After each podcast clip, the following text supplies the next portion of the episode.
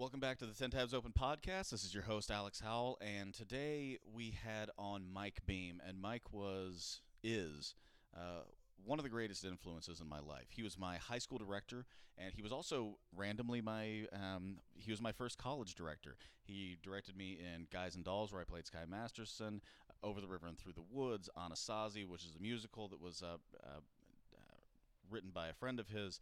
And then in college, he actually went to my college and directed me my first college show, which was Dark at the Top of the Stairs.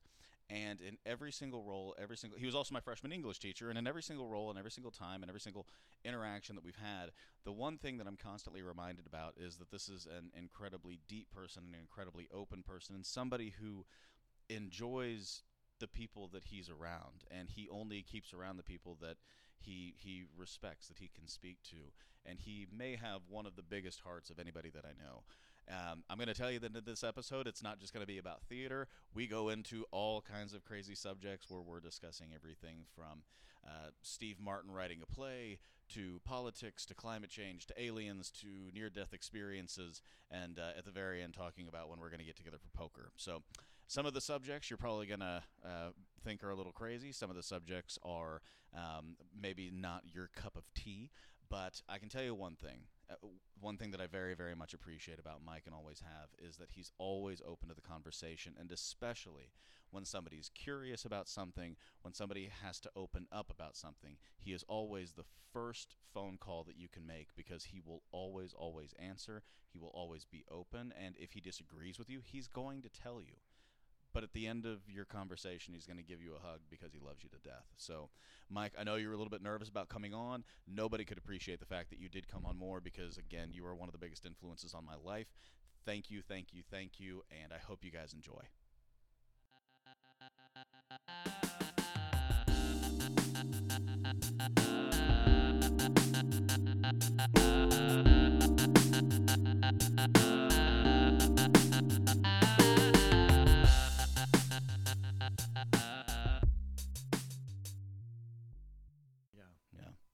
If you get a chance. Yeah. Go see Bright Star at Octa. Okay. Oh my God, it's such a wonderful play. Now. It's a bluegrass musical written by Steve Martin, the comedian. Uh huh. I can't believe I haven't heard of that. I love Steve Martin. Uh, it was on Broadway. mm-hmm. A few years back, I don't remember exactly when. Yeah. But I, this is the first production in Kansas City that I know of. Okay. And I saw it and I went, "Why haven't? Why didn't one of the professional Yeah. companies do this?" But it's What's it about? Um, it's a hard story to tell without giving away, but Yep. essentially, it's set in the 1920s and in the 1940s. And it's based on a, a true story, Okay. and um, it's kind of a a young man coming home from World War II in the 40s hmm and his love story intertwined with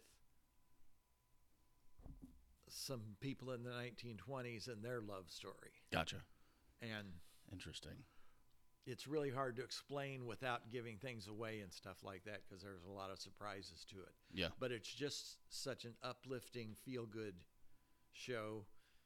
Let you Uh, escape the world for a little bit. Yeah, and it's um, uh, awesome music, and they have a bluegrass band, Mhm. you know, for the musical. nice. But they're called the Iron Mountain Pickers, and when you go into the theater, they're already playing and singing oh, nice. regular bluegrass songs and stuff like that. Yeah. So you get like a half hour, forty five minute concert Nice. from them before the show actually starts. That's fantastic. and um, yeah, it was it was really one of the neatest shows I've seen. It's like, oh man, I wish I could direct that someday. Yeah. It's I'm constantly impressed. I never I was always a, a stand up comedy fan, but it was never something that I was obsessed with. It was just every once in a while I'd listen to one and like it and um, one thing one of my favorite things about the internet now is that there's so much access to everything. You Yeah. can really kind of expand your mind because you can access so many different things.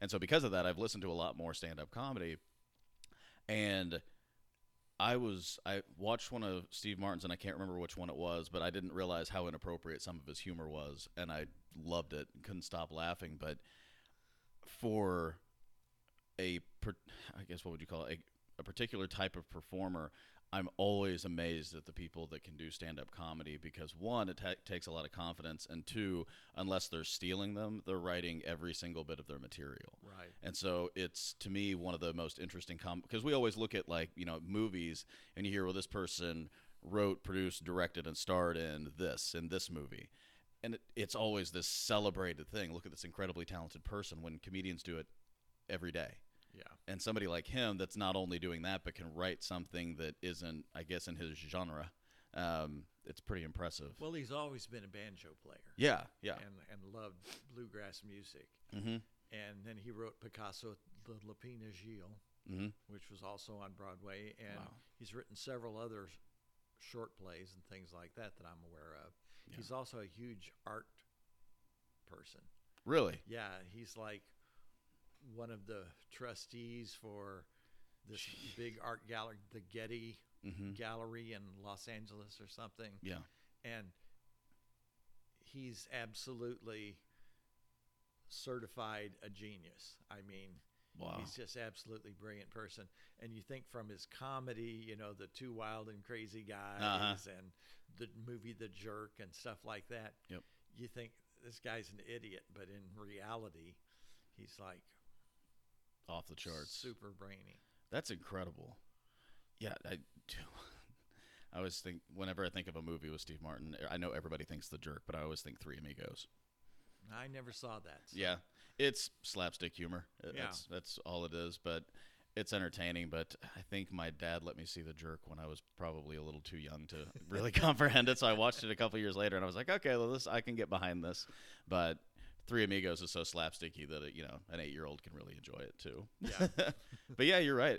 I I'm sure that in some situations it takes because I mean you directed theater for how many years? I directed my first play when I was 19. Oh man.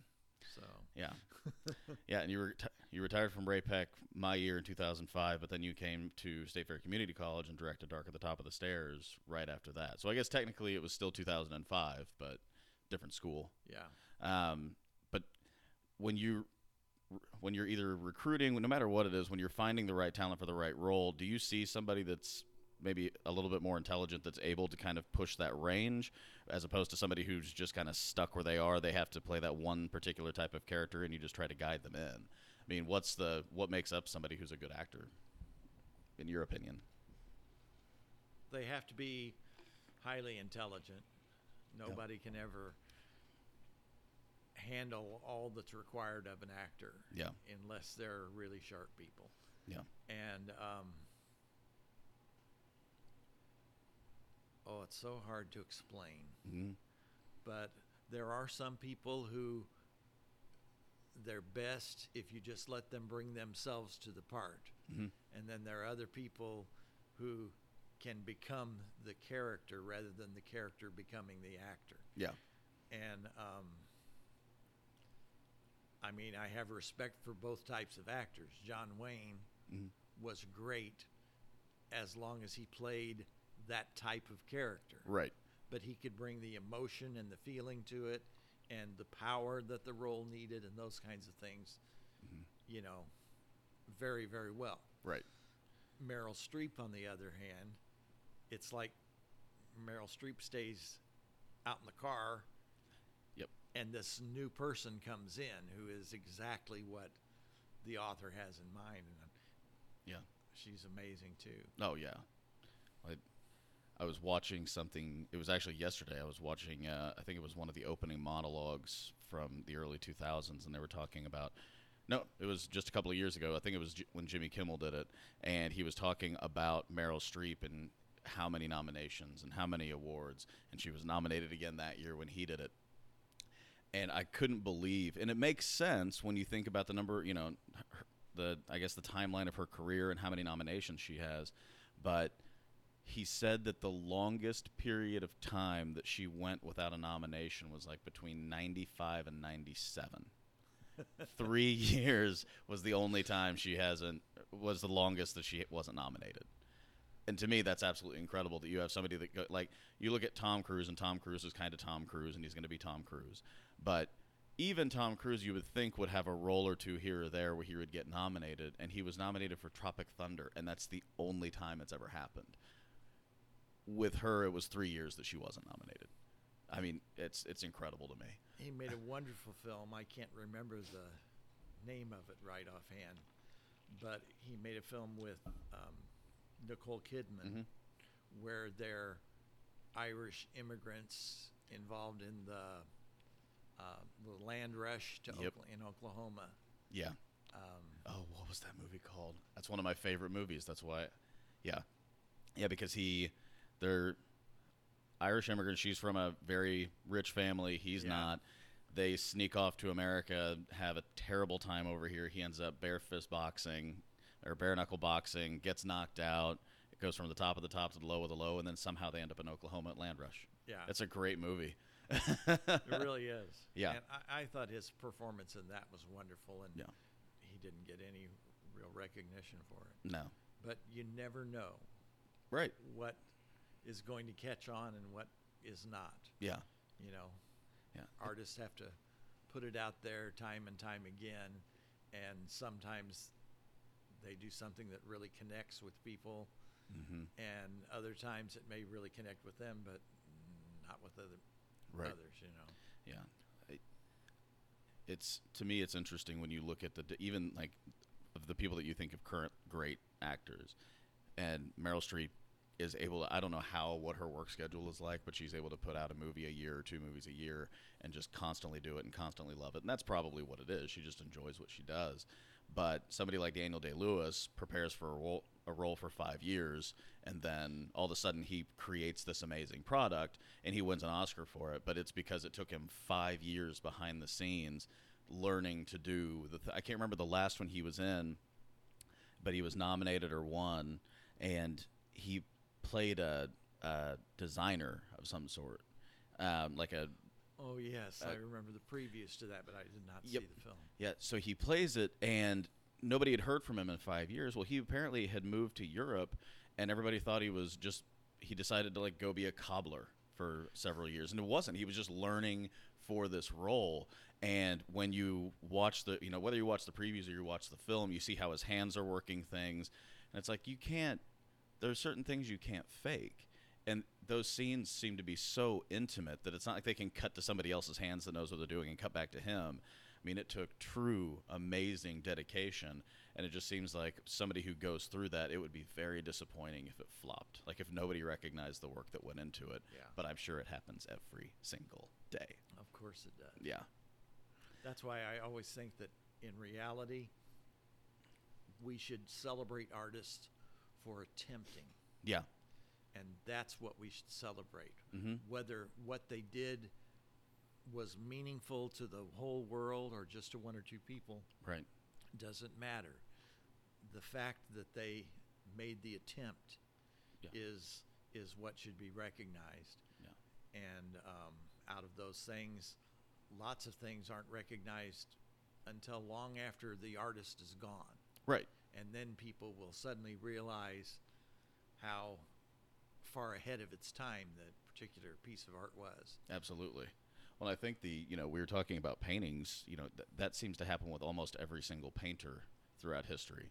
They live as a pauper their entire life, and then 30 years after they die, somebody comes across one of their paintings and goes, "This is a work of genius," and we had no idea at the time. And Yeah. that's very sad. Like to, to not be recognized throughout your lifetime for the good work that you did for humanity is is unfortunate. I don't know where we lose that because a child paints a picture and it could be terrible and you know it doesn't matter if they're inside or outside the lines we tell them that's a very good job. Very good attempt very good try. It's beautiful it's positive you try to work them up. And then somewhere you know at the age of seven we decide that well now you have to stick to our compass. We have to stick to exactly what our society is doing. It's like well do you i don't know i think there's a difference between between learning and expressing and it seems like we kind of make that more black and white than it should be sometimes Probably so. yeah but you know with But it's like Picasso. You were talking about how people don't get recognition. Artists don't until Yeah. after they've passed away, and that's true in so many, so many cases with visual artists, especially. Mm-hmm. But also, sometimes they become well known and respected and everything while they're still alive and active. Yeah. And I think it usually has a negative effect upon them. Mm-hmm. It's like Pablo Picasso. There's sto- so many stories of him when he became a famous artist. He would go to the fanciest restaurant in Paris and have a big scrumptious meal. Mm-hmm. And when they brought him the check, he'd take a napkin and sit down with his pen and draw a picture of a bull in about three seconds and go here. And wouldn't pay, but Uh-huh. he'd give them an original Picasso. yeah, And they were thrilled because, my God, it's an original Picasso. exactly. But, you know, it's kind of like he, uh, kind of a bastardization of himself, Right. You know, Yeah. which is kind of sad. It's really sad. It, it's it's and again going back to stand-up comics like they talk about this all the time but i think it's true in a lot of different types of art form that some of the most um, and i don't know what what to really draw from this but it seems like some of the most damaged people create some of the most beautiful things and whether that beautiful thing is you know a representation of their life that is tragic but is an amazing story or you know their artwork is a part of you know how they're feeling and they're feeling negative so it kind of goes into the art. It's amazing that some of the people that are hurt most by society end up doing things that help society the most. And that's a really weird i don't know the right word to put there but it's a def- it, to me it's a very strange and very interesting phenomena that It's happens It's kind of a paradox. yeah, yeah, and I, I, you you don't want anybody to be hurt in society, but at the same time, there are so many people that were. I mean, Da Vinci was probably a great example. Like hurt by somebody, cut his ear, drew a picture of him with his ear cut off. Van Gogh. Van Gogh. Thank you. Sorry. Different. um, but yeah, I mean, it's it is. Int- wasn't there a? I remember in high school you talked about a play where they actually um, were like the the individual who was writing the story or writing plays, whatever it was, had a brother who was um, um, mentally challenged, and like the parents would hurt the brother, thinking it would then inform the artwork of the other son. Do you remember that at all? Yes, that's Yeah. the Pillow Man. Oh, is it? McDonagh. Okay. And that I've just explained that story to people the way that I just did, not well, but just explained the premise of it. It's like, what kind of person wrote that? It's like, I don't know, but I've heard it's amazing. Like, and I don't know how terrifying it is, or how scary it is, or how sad it is. But Trevor Belt just did another production of that show. Oh, did he? Yeah. nice. Wish I could have seen it. He Yeah. he directed a production in Kansas City years ago that Gotcha. that that was just amazing as well. Yeah. But I assume you feel a little dirty when you come out of that show. It sure takes you on a ride. I saw it Yeah. on Broadway, Yep. and there, it's got a long first act, hmm and it comes to a definite crescendo. Mhm. That's the end of the first act, and I suppose that some people misunderstood and thought that was the end of the play. Oh. But at the end of the first act, people actually stood up and booed. I'd never seen that in a Broadway theater in my life. But like five or six people were just furious and, you know, stood up booing and everything. Mm-hmm. And I don't know if they came back for the second act or not, or if they realized that that wasn't the end of the play Right. because that was definitely, it's not a satisfactory ending Right. but it did seem like an ending. Yeah. But then at the actual end of the play in the second act, it got a standing ovation and just, you know, tremendous acclaim Wow. from everybody that was still there. Yeah. But- Except the five or six people that left. Well, I'm not, I'm not sure if they left or not. Right. But they sure seemed to be angry at the end of the first act. Yeah, I think that's the best thing about uh, live theater is the you get the immediate emotion. I mean, if you're if you're in film, if you're on TV, I mean, I guess on TV, if you are in a studio and you perform in front of a studio audience, it's a little different. But in movies, it's like you go to the premiere and you see the pomp and circumstance surrounding that, and that's fantastic. But at the same time, with live theater, every single show brings a very different crowd, and you get to see how much impact you have. I mean, the fact that people were driven to such emotional heights that they booed because they weren't satisfied with the story as opposed to the acting is that's almost fun if you're in that cast. Yeah. Like, okay. It's you know, it's an amazing roller coaster that that the playwright takes the audience on. yeah. They're just unbelievable. Yeah. Well, anybody that writes a play to me is talented just in general because that takes patience. It seems like it takes a lot of patience. Well, then maybe they're patient. They're not necessarily talented. Fair enough. I, could, sure there are bad playwrights. I could I could give you some manuscripts to prove my point. yeah, but still, I mean, just when you actually see the production, if you have a good play and you see the amount of work that goes into not just the lines that are spoken, but you know, I'm always I love reading the intro of a play because it puts you exactly right in that moment, and you know, they have the directions on lighting at times and audio and what's going on, but they're I mean, that's inside their brain and they're bringing it to life with through words. And to me that's incredible because i'm somebody that you know sitting here talking sometimes the right word doesn't come to me. I call van gogh da vinci and so for somebody to be able to paint that picture and then tell that story through multiple voices is just to me that's and maybe i'm wrong because I, obviously there are great authors but to me if you have a great play and a great book to me the great play is more impressive I would agree there Yeah. because a playwright has so many restrictions Mhm. to his to his product that a novelist say doesn't have. Mhm. A novelist can travel all over the world. Every page can be a different scene, a different location, a different character. yeah But if you're writing a play, it has to have, to a great extent, continuity of place Mhm. and continuity of time.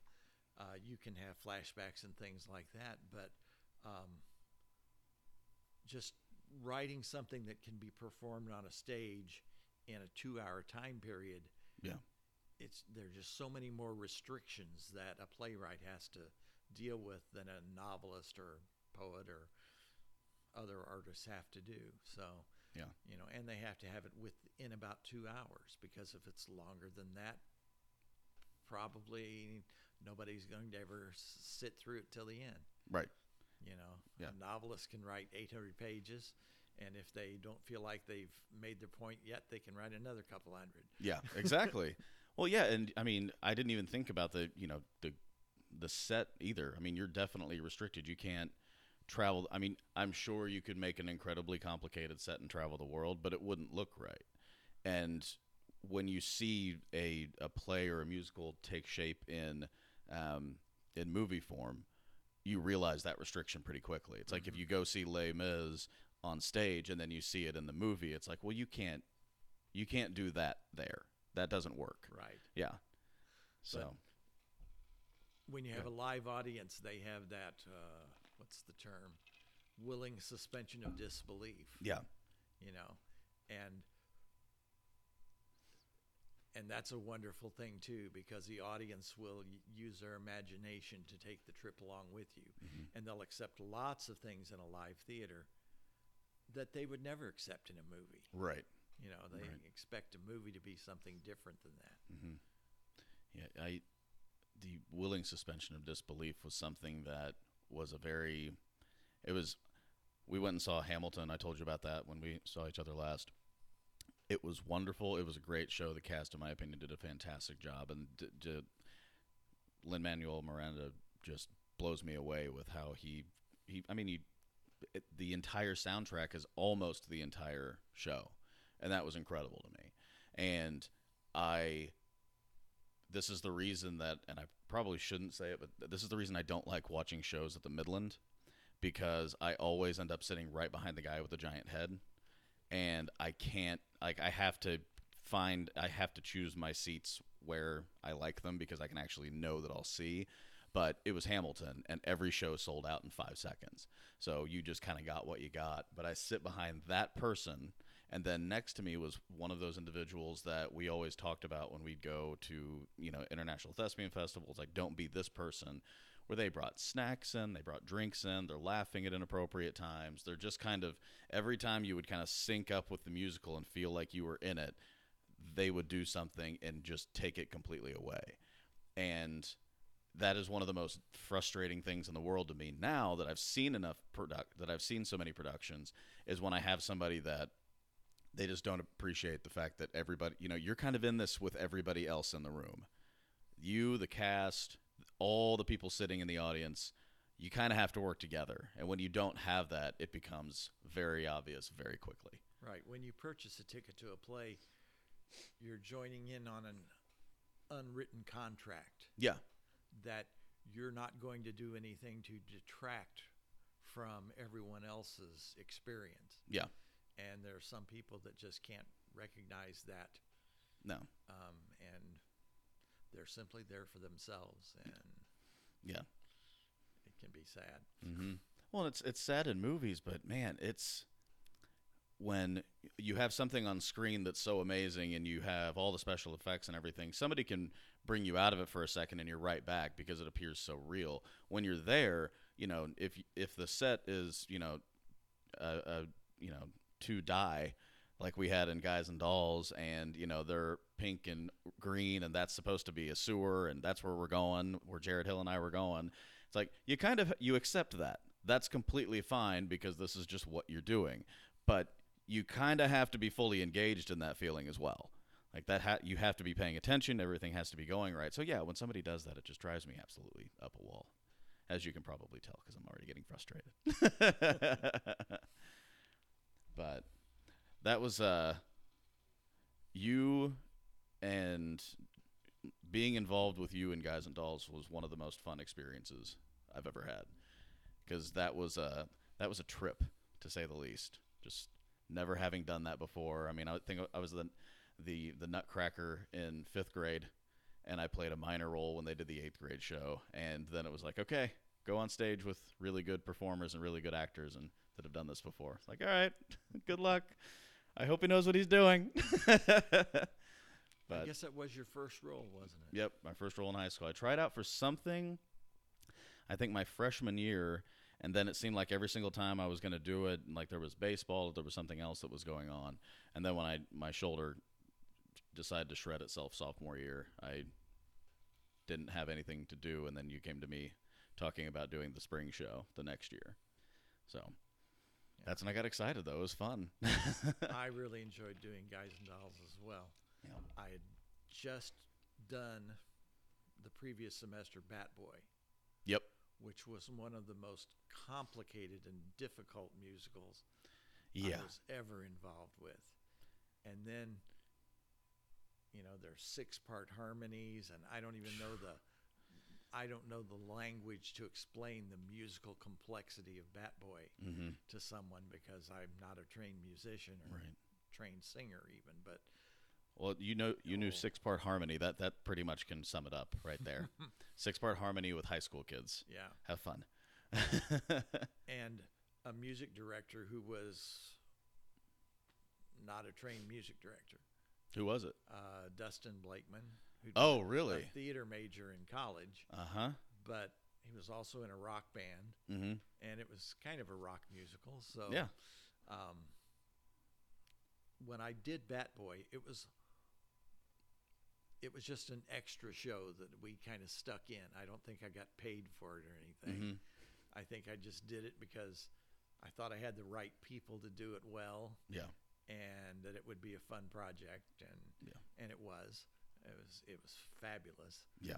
But then I remember going from that right into Guys and Dolls and Guys and Dolls was so easy. it was you know everybody knew their songs within an hour Yep. Oh, of- yeah. of when they heard it the first time yeah. and it just the production was so smooth and i loved the way the set worked and, Yep. and how we were able to travel to all these different places with with movement of a bench or something like that might be all we had to do for a scene change Yeah. it was um, it was great, but I think the the ease with which that show was produced showed on stage Mhm. and made the audience comfortable and made them ready to just sit back and enjoy. Yeah. You know, Absolutely. more than you do with some shows. Yeah. It was it was a wonderful experience. I feel like I learned so much from just being a part of that set. I mean, I talk about this all the time, but one of my one of my favorite things that ever happened was and it was terrifying at the time, but I you always taught us, you know, how the audience works with laughing and it comes down and then you say your line, you stick it there. And I was it was the scene with Sky and Audrey and uh uh or Adelaide, Audrey Burke, but Adelaide, and uh, they're talking and hit a line. She nailed it. The audience went crazy. I said my line right as they were at their loudest, and nobody heard it. I was like, I don't know if I should repeat this. And without missing a beat, she waited for it to come down, said my line, and then said hers so that it made sense. It was like, that's one of the most impressive things I, I, I, I see with acting is when you can recover like that. When actors work with each other to make sure that it happens. And it's terrifying for the one, but instantaneous at times for the other. And I did that in college for somebody else, and it was just one of those like you jump on stage, you get it figured out, and you get off stage, and it's like okay, that's I I hit that level. I'm very happy. I can at least I know I can at least know that I learned enough to be able to step into a situation like that. But she was the one that made me realize that was even a thing Mhm. that you did. So it's very cool. It's amazing the kinds of things that can occur in live theater yeah. and the way the actors have to work around that or accommodate that into the incorporate that into the the script or the dialogue Mm-hmm. in some way. Um, years ago, I went to see a production of Blithe Spirit Mhm. on Broadway. Had uh, Richard Chamberlain, Judith Ivey, um, uh, Blythe Danner. Yep. And it was a wonderful, wonderful production. And uh, fortunately, I had really good seats, like the third row Nice. right in the center. And, you know, Broadway theater, big, lush act curtain mm-hmm. that had this huge, big, uh, like tassel things hanging down, loops of gold braid Oh wow. hanging down from the bottom of the curtain, you know, Mhm. which is a decorative touch that a lot of, lot of fancy theaters have Yeah. and the play is set in um, the drawing room of this British couple. Mhm. And at the beginning of one scene, uh, they're getting ready for guests to come over, and they're supposed to have cucumber sandwiches Mm-hmm. and tea and whatever. But when the curtain came up, one of those loops on the bottom of the curtain somehow hooked onto the downstage handle of this big silver serving platter that had the coffee pot and the teapot Mm-hmm. and all the sandwiches on this great big tray yeah. it hooked that handle and lifted the whole thing up about 15 feet into the air. Everything crashed to the ground, and um, then finally the tea tray came loose too, and it fell down. And the only person on stage was Blythe Danner, and she was clear on the other side of the stage. yeah. Nothing she's doing. And, yeah. and she just went, "My goodness, how did I do that?"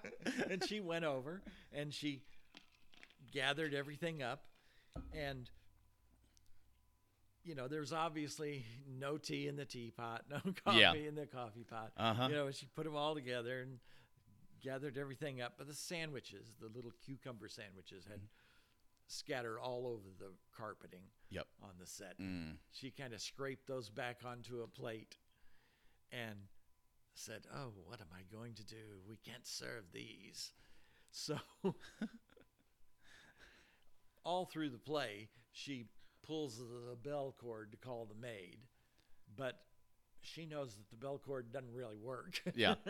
so she says, I'd better call Edith. And she goes over to the bell cord and she kind of pulls on it, but she goes, Edith, Edith. Oh my You know. gosh.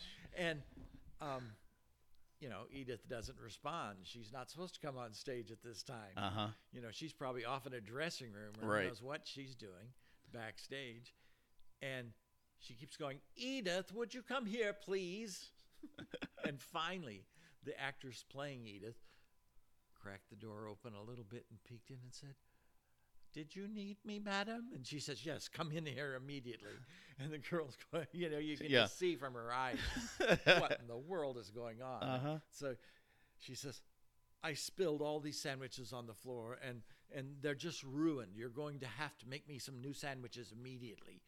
And the girl goes, But but and she says, Take these, bring me some new sandwiches immediately. And she goes, All right. you know, she doesn't understand that they've been dumped on the floor or whatever. Right. Um, she didn't see Right. what happened. So she goes out through the doors and obviously just goes out the door, turns right around in a circle, and comes back in with the same plate. Oh my god. And she goes, Here you are, madam, new sandwiches. and Blythe Danner looks at her and goes, "I wasn't Blythe Danner. I said that, but it's Judith Ivey. gotcha. And she says, Those are our sandwiches? And she says, "Uh, Yes, madam. And she says, You expect me to eat those? and the maid says, Well, well, we were out of cucumbers, madam, so I made peanut butter. You know? and so finally, Judith Ivey gives up and goes, Okay, well, eat the dirty sandwiches. Uh-huh. she takes the tray from her and she goes, Thank you very much, Edith. And she goes on with the scene. I can't remember exactly what happened next, but eventually the couple that are coming to visit come in and they're eating their sandwiches. And of course, they were off in their dressing rooms during this whole fiasco that happened at the beginning of the scene. yeah. So they aren't aware of it at all. And then the one lady has this line where she says, I always enjoy coming here. These are the most delicious cucumber sandwiches. and then uh, Judith Ivey says, uh, Thank you. Uh, but they're peanut butter, actually. and the actress that had called them cucumber sandwiches gives her this look like, what in the hell is wrong with you? you know, but then she goes, oh, of course, peanut butter. That, that's what I meant. You know? and, you know, it worked. I was just in hysterics because Yeah. I directed that play once and I knew exactly knew what was exactly going on. what was going on. Yeah. But I was with uh, three other people Mm-hmm.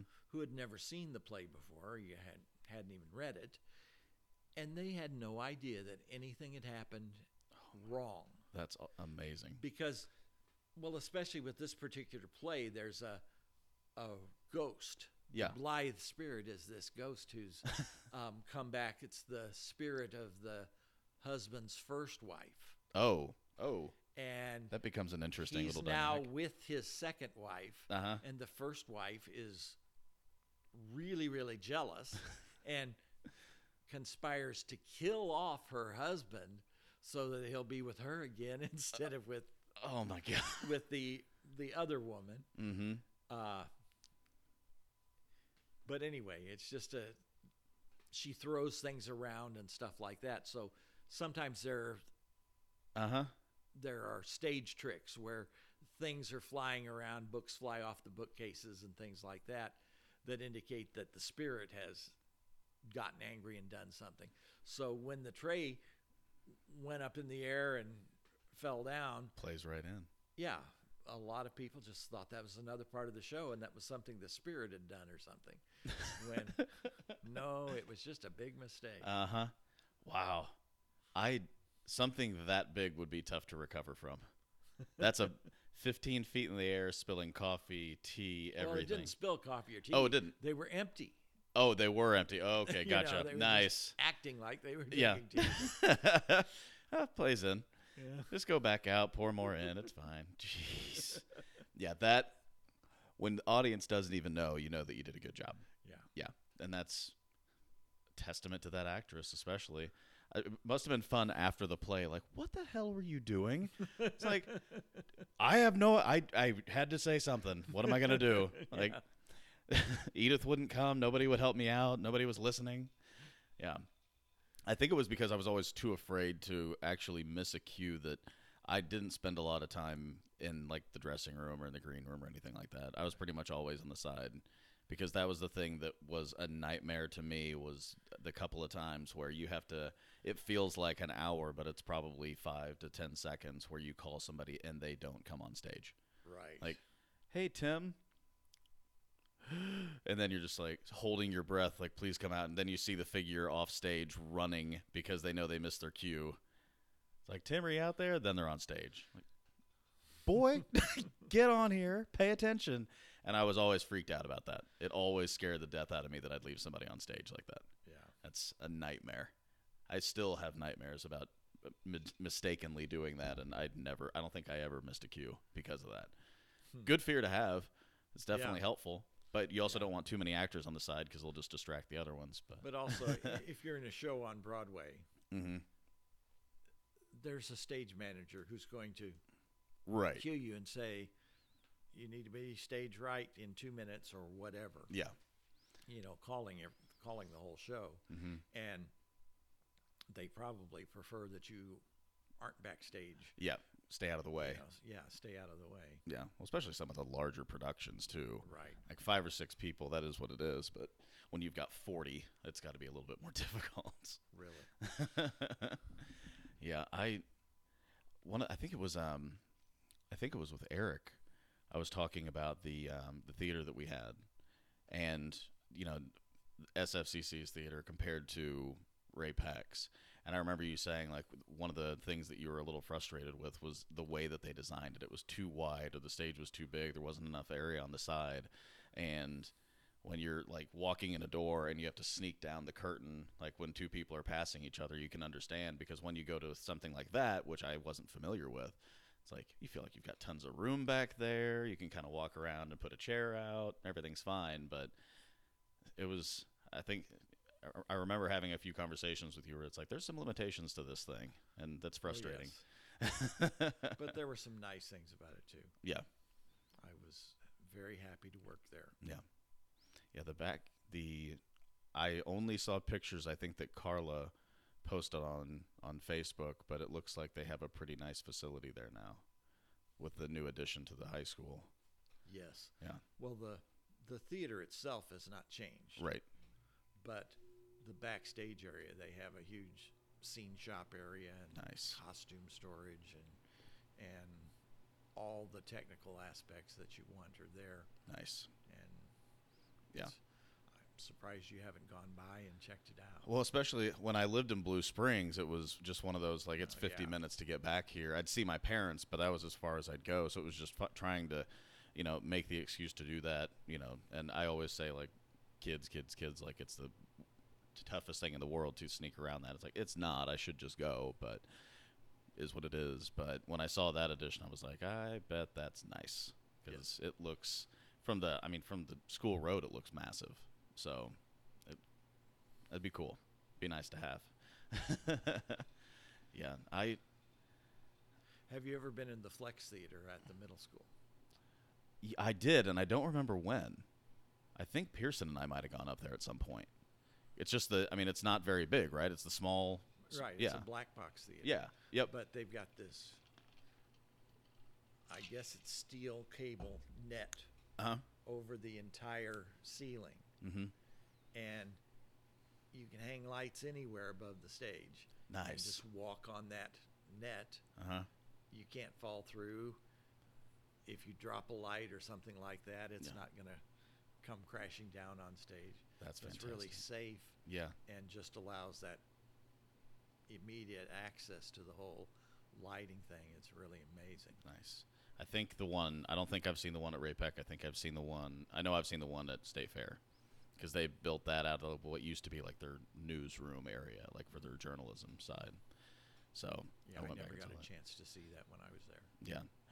Yeah, we were speaking of limitations in theater in general. It's like you want to talk about limitations, go see a black box show and see what some people are able to do with the, something like that. It's like you better step your game up. Absolutely. yeah. The production of The Pillowman that Trevor directed in Kansas City was like in a basement Really? down in the bottoms. Oh wow. and um, the one wall was just this big stone foundation wall for the building, Uh huh. you know, and they just incorporated that into the set, Wow. and um, it worked really well because there are people being tortured and things like that in this play, and And you're in a basement in the West Kind of Bottoms. seemed like a dungeon. Yeah. Quite good. Yeah, I I didn't understand how neat flex spaces could be until the like first time going and seeing a production in a black box or going and seeing just something in a very different space. I mean, th- something like theater in the park or that kind of thing is wonderful, but when you can actually make a great production with, you know, a couple of chairs, a table and all black around you with three lights on, you, you know you had a good production. You know you had some good people working on that thing. Right. Yeah, I recently I was on um, a person that I had on here, Corey Childs, who was uh, you know you know Corey, that's right. Quite well. Yep. And I went down to the Arts Asylum where he's at, and was like that place just took my breath away because I was thinking you know just kind of normal small stoner brick building, and it's a massive complex, and what they've been able to do with that, I was just so impressed with. Did you get to see any of the artists that live there, or their work? I saw, yeah, I saw a few of, I saw a lot of their work because they have it kind of in different spa- spots around. Um, but the studios, I think some of the studios on the second floor were occupied and people were working, so I didn't want to bother them. Yeah. But he took me to the to their basement area and was showing me some of the artist spaces that were there, and I was just shaking my head. It was like, you guys are doing amazing things here. It's like you're giving people a space that they otherwise probably, you know, outside of their own home or apartment, they couldn't really afford to do this. But they have a creative outlet, and it's all here. So just to see that was amazing to me. Yeah. Yeah.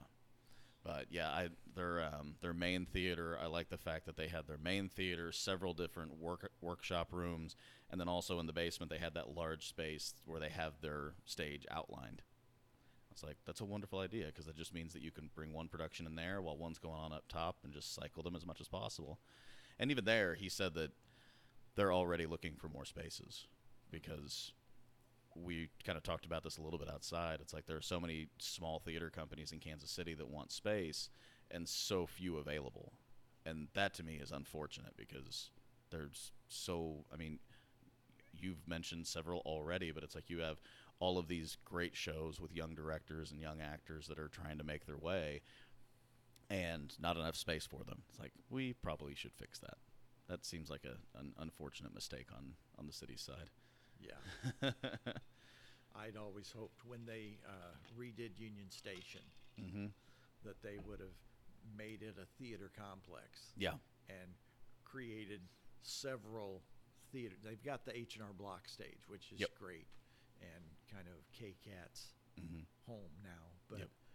They could have built three or four different size theaters in that space Yep. and given a home to a lot of production companies that are really struggling. Yeah, it's it's interesting to me that that's that that's the case. You would think that you know, I think people who want to go see good theater are willing to kind of see it in all types of different environments. I don't think you need a traditional setup to have a great show. I mean, you were just talking about Trevor's in a basement, but it was Right. a great production, and there's. I mean, there's a thriving community of actors and directors and people that want this to be something that they do full time. And I remember you talking about that in high school. It's like anybody that says that you can't make a full time career out of, you know, theater or acting is blind. You don't have to make thirty million dollars a year. You can make a decent living and still do the thing that you're passionate about and that you love. And I don't think a lot of people realize that.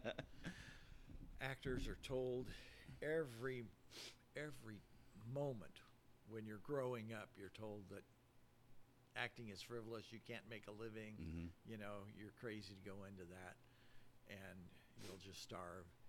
And maybe you will be hungry once in a while. but yeah.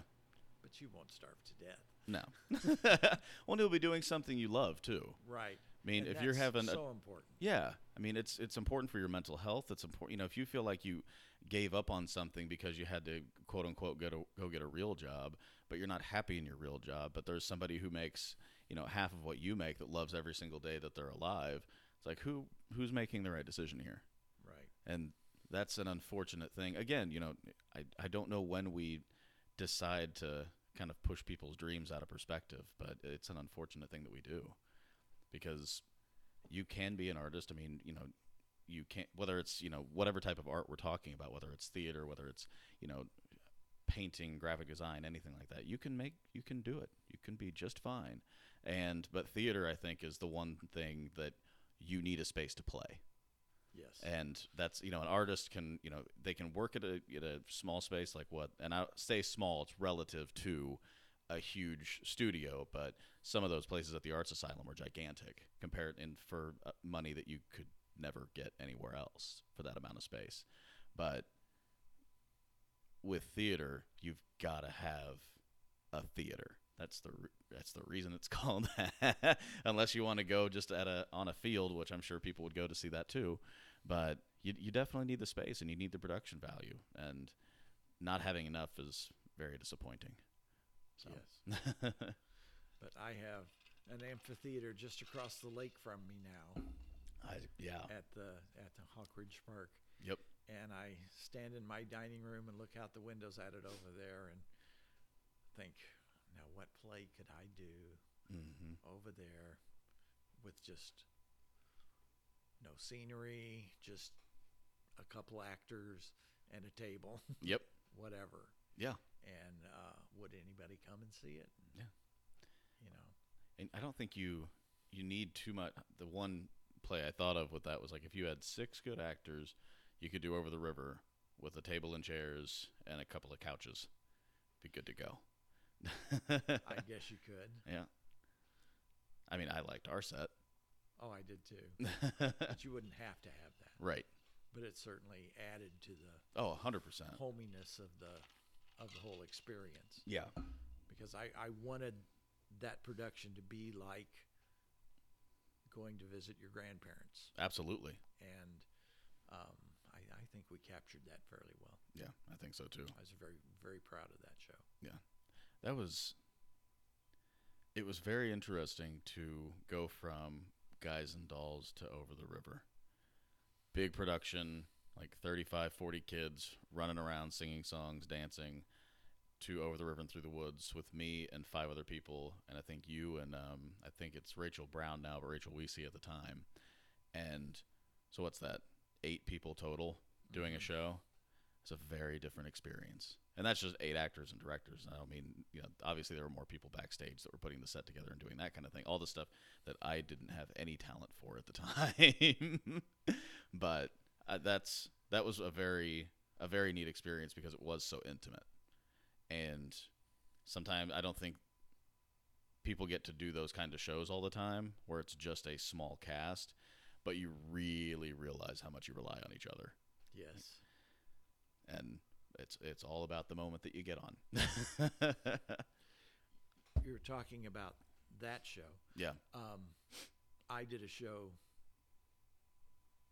well 1984 I Mhm. think it was uh, with Gwen Fulton who at the time was the theater teacher at Harrisonville High School, and we'd Oh. been close friends and worked in community theater together for years. But the play is Talley's Folly Uh huh. by Lanford Wilson, Yep. and it's a two-character show. It's 97 minutes long I didn't realize it was just the two characters. with no intermission, just the two characters. And we rehearsed that show with just the two of us and the director, night after night after night. There was no one there, no crew people, nothing. Wow. And when we actually performed the show, there was no one backstage because Matt comes on at the Mhm. very beginning while the house lights are still on Mm-hmm. and then Sally comes on shortly after that, and there's never an entrance or an exit. It's just a 97 minute duet with those two people, and so there was absolutely no reason to have anybody backstage. Wow. Um, That's incredible. yeah, it was it was a fabulous experience, Yeah. and of course, it's one of the great plays of all time as far as I'm concerned. Mm-hmm. And you were involved in another one of the plays of the, from that t- trilogy, Mhm. the only one I've never seen staged. Oh, really? Yes. um, actually, I intended to direct it at one point in Mhm. time, and I had auditions, and all these people showed up to audition, but I just didn't have the right people auditioning to Mhm. cast that show as well as it deserved to be cast. Yeah. And I thought, I don't want to do this show that I Mhm. love so much without the right people for it. And I thought that somebody would show up and show me that they had what it took for this part or that part, but it just didn't seem right. So I went to my bookshelves and started looking around and found The Oldest Living Graduate by Preston Jones Mm-hmm. and thought, this is the show I need to do this show I can I can cast it perfectly from the people who audition. Yeah. So it's the f- first time I ever did it, but people auditioned for me, and I posted the cast for a different play, uh, and just put it up there and said, pending board approval. This is the show we're doing, and these are the cast members. I'm sorry, but I didn't feel that we could adequately cast mhm. uh, Talley and Son. Yeah. So I never got to do it, and I'm so sorry that I was not able to see your production. But I believe I was in Colorado then. I think you were. Yep. Yeah, it was it was a I really thought Tim nailed that casting. It was a good group.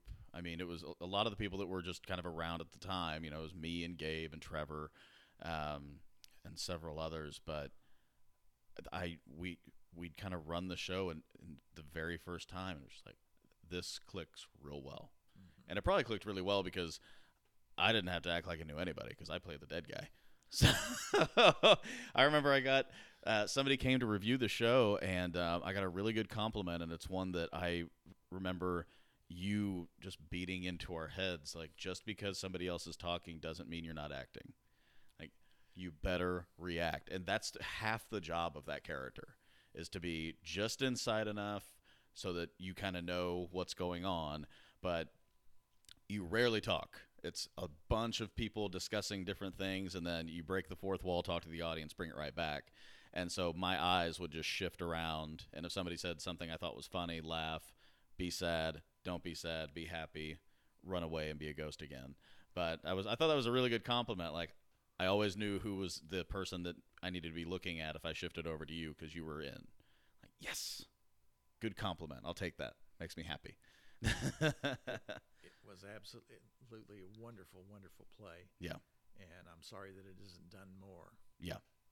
Well, I mean, to your point, though, to your credit, if you, if you don't have a cast that clicks, that's that's an emotional range of a show, Yes. and you better have it right. But like I said, I I play the guy that barely interacts with anybody. I just have two big monologues and a moment in the end. And Don Maltzberger had a really great moment that threw me off of my game, and I was so happy that the play was almost over uh, because she plays the aunt who Oh, she was Aunt Charlotte. Mm-hmm. And she, the way that we had it blocked was I went up and she's staring out of the window, and I'm supposed to go up with her, and then she walks out, lights go down. One play, or one of the a- actual performances of it, we had done it several times where I hit my mark, she hits her mark, she l- kind of turns back, looks past me, and then it- that's when she walks off. Lights go down. I don't know who didn't hit their mark. I'm going to blame her, but it was probably me. But we, I mean, within six inches of getting it perfect, and lights are already pretty low. She turned around and looked right through me. Didn't look over my shoulder, didn't look over this shoulder, turned around and looked right through me. And I thought it was something that should have been done every single performance Mhm. because it just, the immediate thing for me was I then knew how to play that that moment perfectly, but we were two or three performances in, and I was like, oh, we could have made this happen. This could have been really good. Because even though I'm dead, she's kind of that's the whole symbol. She's about there. But when she looked at me, it was just like I saw a ghost that was a living person. Well, don't you think that that she knows that Tim is there at that moment? Yeah, hundred percent. And that's what I mean. I think that's how we should have played it the whole time. We walked off set, and I was like, "That was yeah. amazing. Don't change anything," because now I know how I should have been reacting this whole time. And I really regretted that. Like, why nobody thought about that was be, especially me. Like, that was beyond me. But it was beautiful. I was like, "That what you just did was great." She was like, "I kind of thought I freaked you out." I was like, "You did. That's the point of that moment. Now, that's what I like about it."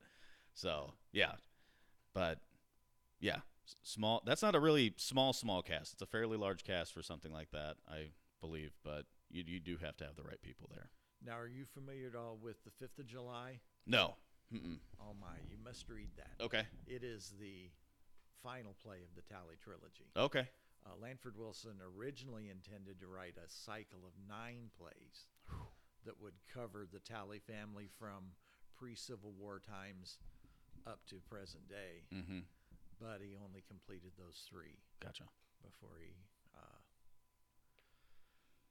moved on to other things. And I Mhm. think he always intended to go back to them, but he didn't. Yep. I can tell you a wonderful story about Lanford Wilson Yeah. because um, years ago, back in his youth, Mm-hmm. he was in Greenwich Village trying to be a playwright, and he lived for a while with Robert Patrick, a friend of mine who's also a playwright. And Bob told me this story, and I think it's just wonderful. I'm just looking over to make sure that that thing's still running. It didn't one time, and it freaked me out. So we're still good. We're good. Anyway, Bob said that he followed Hemingway's advice to a writer. Mhm. If you're going to be a writer, that's your job. Show up at your typewriter at nine o'clock in the morning, and you work until three o'clock in the afternoon, writing. mm-hmm. If it's all junk, tear it up at the end of the day and throw it in the trash. Or keep it until the next morning and look at it then and decide whether you're going to throw it away or not. Yeah. Write. If you're a writer, you must write. Mm-hmm. It's not fair to just say, I'm a writer, Right. if you're not really doing anything. And so Bob did that day after day after day. He wrote play after play. And Lanford said he was a playwright too. But he was just a party boy. always running around, going here, going there, seeing this person for lunch, seeing somebody else for dinner, going to see a show, whatever. mm-hmm. And Bob said, but every once in a while, he would get a real serious look on his face that was just like he was suddenly a thousand miles away. And he would sit for a few seconds and then he would search all over the apartment for a piece of paper and a pen or a pencil, back of an envelope, anything. And he'd write something down. And he'd write for two or three minutes. And then he'd take that piece of paper and he'd go into the kitchen and on the top shelf in the kitchen cabinets he had a shoebox and he'd stick that piece of paper in the shoebox and bob said i didn't know what he was doing but you know every once in a while i would see him do that. Mm-hmm. and then finally one day he said he was sitting there and he said that's it. That's exactly it and he ran and found another piece of paper and wrote some stuff down and he went and got the shoebox. Instead of putting the slip of paper in, he brought the shoebox out of the cabinet and sat down at the kitchen table, and he started sorting through all these scraps of paper, and he started numbering them, and Oh he stacked them up in a pile, and took it to Bob, and he said, "Bob, you know I can't type. I just I'm a terrible typist. You're a pretty fast typist. I think I've written a play." would you type this up for me and tell me what you think of it? And it was the play, The Rimers of Eldritch, which is a published, Yeah. highly respected play of Lanford Wilson's. And Bob said that those scraps of paper just flew perfectly from one to the next to the next to the next. And he might have written this one in July and this piece in February and this piece in March and this piece in May. And he never ever saw him ever take one of those slips of paper out of that box and look at it to see now what did I say exactly here so it flows right? No. It was all in his head and it came out piece by piece. And he said there were only like two or three line changes at all oh, from the from the type from the script that Bob typed from that piles of scraps of paper to the published script that you can get today from Dramatist Play Service. You know, that I think is just an amazing picture of how that genius worked. Yeah. I mean, that's completely next level to hold all of that in your mind. Right. I mean, writing dialogue is difficult enough. Writing it piecemeal at different times and in different areas, that's that's just altogether a different level of intelligence. And while being a party boy and drinking and having a good time. Was your friend just pissed off when he saw that? Like I'm at my typewriter 9 to 3 every day. This guy's writing stuff piecemeal and I put it together and it's it's published now. Well, Bob was a highly successful playwright as well. Yeah. And so I don't think he was jealous. Mhm. I think that he was frustrated Yeah. that his process was so much more laborious than Wilson's process was. Yeah. And I don't know that Wilson was that way with everything he ever wrote, but I Mhm. wouldn't be surprised if he were. Yeah. I'm Facebook friends with Marshall Mason, who uh, used to be the director for all of Lanford Wilson's plays Oh, gotcha. and I met him a few times, and he's a really, really nice guy. And I would like to ask him sometime about Mm-hmm. that, but I just have never gotten the courage to. I mean, Mhm. we're Facebook friends, but Yeah. that, Now I'll just throw the message at him. you know, yeah. someday I probably will. Yeah. I don't know. That's incredible. I can't I I just honestly cannot believe that somebody is has the ability to think that way. Yeah. And it, you know, I mean, again, one of my favorite things about the world as it is today is you are now, you know, that is brought to your attention all the time with individuals who are just kind of plugged in at a totally different level than the rest of society is. I mean, if you listen to somebody like Elon Musk or Mark Zuckerberg talk, it's like these are fairly young individuals.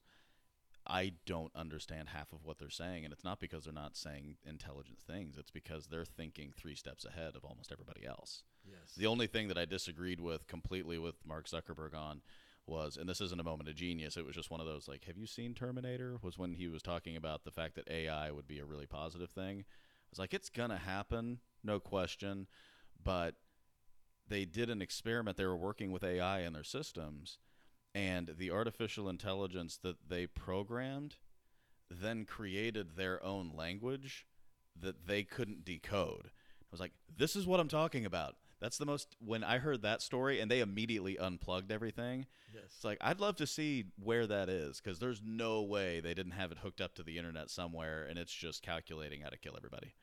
It's like you don't play around with this stuff, guys. You guys are really smart, but I don't think you're thinking ahead. It's like when Google got in trouble because they they were trying to make the online experience better for people so that they could kind of direct people on what they knew they liked. So in order to do that, what did they do? They read their their emails.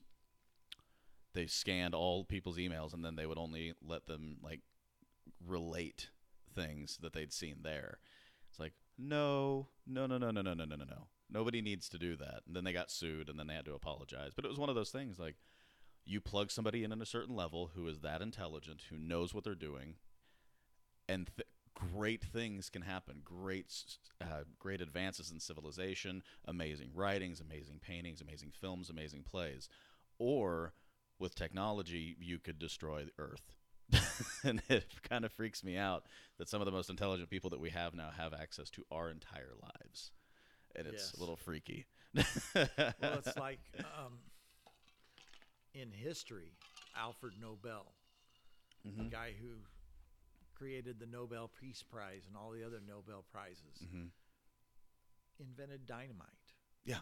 And you know, when he saw the destruction and the terrible uh, opportunities for death caused by a product that he'd created only with, I guess, mining in mind. Mm-hmm.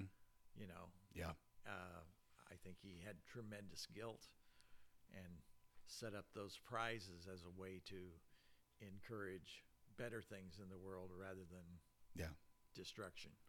It's a strange moral play that we get into when you when you really look at some of some of history's figures like him because there's another one that always it's it's the strange it's not a moral dilemma that's the wrong word but it's definitely you know I think it's another paradox but one of the worst um like Nazi war criminals and I can't remember who the guys what the guy's name is but one of the worst Nazi war criminals I think he was the one that invented a way to get more oxygen and nitrogen into soil to grow more things. Like he found, like he discovered a process that we still use today in like fertilizers and aeration and that kind of thing. But he created this process to get more of those things into the ground so that the turnaround time for soil wasn't so long, which means that we were able to feed people that were starving and couldn't afford food because now food was cheaper now. Also, a Nazi war criminal mm-hmm. And you have to be able to compartmentalize those two things. Like, great job on this, you're still a terrible person. But without that evil genius, do you get the positive? Like that's the to me that's a very strange thing. It's like you're obviously an awful, terrible, terrible person. Thanks for that one thing though. And for Alfred Nobel, it's like thank you for creating something that recognizes amazing people. Dynamite maybe your best work, maybe not your best work. I have no idea. We're able to get things in the ground because of you, but a lot of people have died as well. It's a strange moral dilemma to me when you think about those type of people. Right. yeah, but yeah, the one about the the Nazi war criminal, I'll try to find his name and and uh, and actually get it through. But yeah, he that was the one that freaked me out. It's like you saved, you probably saved millions, if not billions, of lives, and yet still an awful person. Yes. But, But is a person awful if they truly believe that what they're doing is right? that's a philosopher's question. Yeah. I, I am not qualified to answer that, Mr. Bean. You know, you you can call me Mike now. I know. it was uncomfortable. It, it was uncomfortable for a few years. I don't think I, I, I know when you were in uh, at State Fair, everybody you told everybody to call you Mike, and I was like, I can't do that yet. I, I can't. I've been calling you this for five years now. I, I can't do that. but no, I you're well, and you look at it now as too with if you're talking about that, you talk about the United States. It's like you know we send soldiers overseas to do the things that we don't want to do. Do you say it's wrong, or do you say that they're doing what they should because that's what their directive is?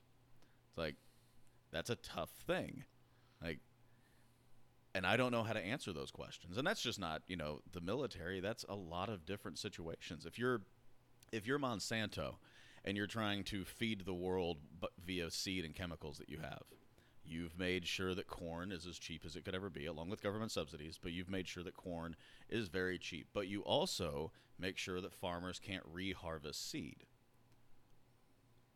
What's what's the positive there, or what's the negative there, and does one outweigh the other? Oh, I definitely think they're evil Yeah, to do that. yeah. Um, Yeah, and I'm not disagreeing with you. I, it's, uh, it's uh, to me, it's a very strange thing. It's just like the other two in my mind, where it's like, yeah, you're not doing the right thing, but feeding the world. Like the guy that kind of dis- you know discovered, but really kind of put GMOs into the into the true population. Really was able to kind of drag it down to a science. GMOs are always talked about as these terrible things, but you don't have the things that we have without them being genetically modified throughout a long period of time. Was it right or wrong? Like, I don't know. I don't know the answer. Wheat doesn't look like wheat from the 1700s. I know that, but it feeds a heck of a lot more people. yes. However, wheat, I don't think that the genetic modifications that they've done to wheat have changed it that much from what it was. I mean, for years and years and years, it was hybridized and hmm varieties were crossed, and Yeah, two You know. seeds split in half, put together. better you know, product. And um, when it's created in that way, I don't think there's anything wrong with that. That's entirely natural, hmm you know. But when they do this manip- genetic manipulation, then it's kind of scary to me. Yeah. It's it's really kind of scary to me. Like they've got that golden wheat now hmm that keeps kids from going blind in Asia and um, Yeah. India and places like that where people have been malnourished. They did this gene splicing or whatever you call it, where they put this into this wheat, hmm and now that wheat has a nutrient that it that wheat just or not wheat rice hmm didn't, Oh, okay. didn't offer before Yeah. and now the people eat that kind of rice and it gives them a nutrition or nu- nutrition nutritional thing hmm that they need that otherwise they weren't getting in their diet and Yeah. it's prevented lots and lots of people from going blind uh, so that's a wonderful thing Yeah. but we don't never know hmm you know when that can turn around and come back to bite us Yeah. Like the movie. Have you seen Interstellar with Matthew McConaughey at i all? have not that it's it's kind of that premise is the reason so they're trying to find another um, another habitable planet that's kind of the backstory behind everything that's why he leaves and he goes through this wormhole and takes him to three different worlds and they try to find which one works the reason that they're leaving is because every single one of earth's crops is just dying off so they talk about and i can't remember exactly which order it is but like we're do you remember when we could grow corn do you remember when we could grow soy? Now all we have is wheat. Like, and it's just constant dust bowl mentality. But basically, we killed Earth because of the stuff that we were putting into it. And you're right. That's a terrifying thing. And the reason that, but the reason that so many people are on this planet right now is because we can actually feed them. Right Yeah. But it's like right now, all the forests are forest fires in Mhm. Brazil. Most of those fires have been set by people because they want to create fields where they can grow vegetables. Yeah. And that's And terrifying. those vegetables are going to feed the world mm-hmm. for a time. Mm-hmm.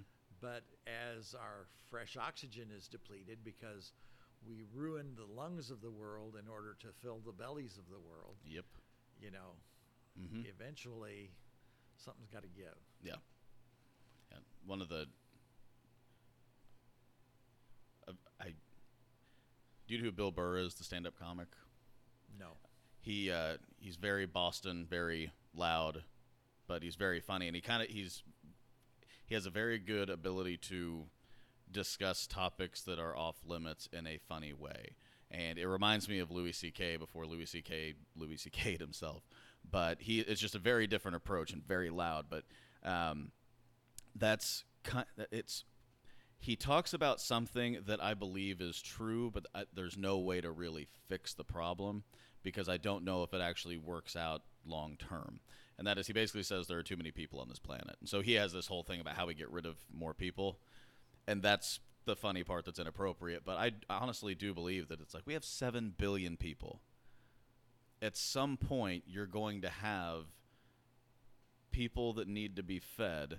You keep feeding them; they keep populating and then you start burning down the rainforest so that you can grow food for the people that you are feeding because you have more food. Like it's a problem that's just going to continue to grow. But yeah, the Amazon rainforest thing freaked me out because you heard the stories and it was like obviously there are times where forests burn to the ground and then it's just it's a natural process. That's not what it is. It's private interests that are trying to, you know, take over some of the most, you know, nutrient dense vegetation in the world so that they can grow stuff. And even in the middle of the jungle, sometimes it's not nutrient dense, but they can make it that way Right. pretty quickly. Yeah, but yeah, I I don't I don't like fires in the Amazon so that we can put more cows and more soy down. I don't. That's not a not a positive thing for me. The last time I was in St. Louis, I guess it was March or April, Mhm. I went to a White Castle hamburger place. hmm I love White Castle hamburgers. Yep. They're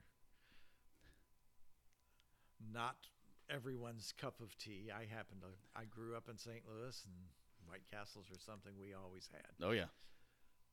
But they had at this particular White Castle, they were test marketing lab grown meat. Mm-hmm. So I had a White Castle hamburger that was grown in a petri dish or some laboratory, Mm-hmm. and only one cell had been taken from a cow, and then that cell Wow. uh, grew into a hamburger that I ate, Mm-hmm. And it tasted like a hamburger, like a White Castle hamburger. Yeah. and you know i still still wonder if there are things inside me right now that are going to pop out of my stomach like yeah. it was kind of creepy eating it but um Well, especially if it does taste exactly like it. That's that's really strange. well, like that's, this. but this is a- that's what it is yeah. This is a bad magic trick. yeah or it's a great one because you don't have to, you know, kill a thousand cows. right Yeah. And all the pollution that cows Mm-hmm. cause all the methane Yeah. they release into the atmosphere is Terrifying. yeah Yeah, I. This is. I think I can't remember if we talked about this, but I know I've talked about it before. That's.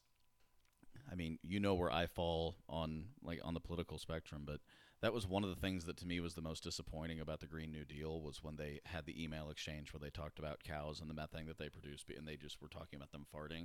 It was like, no, this is a big problem.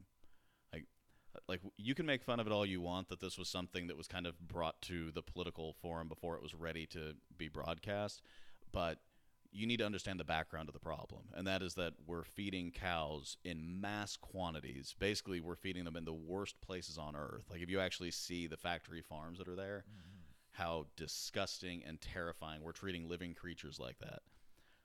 So, one, you have to be okay with that, and I don't think anybody who sees those are gonna be. But the second thing is we're feeding them corn because we subsidize corn.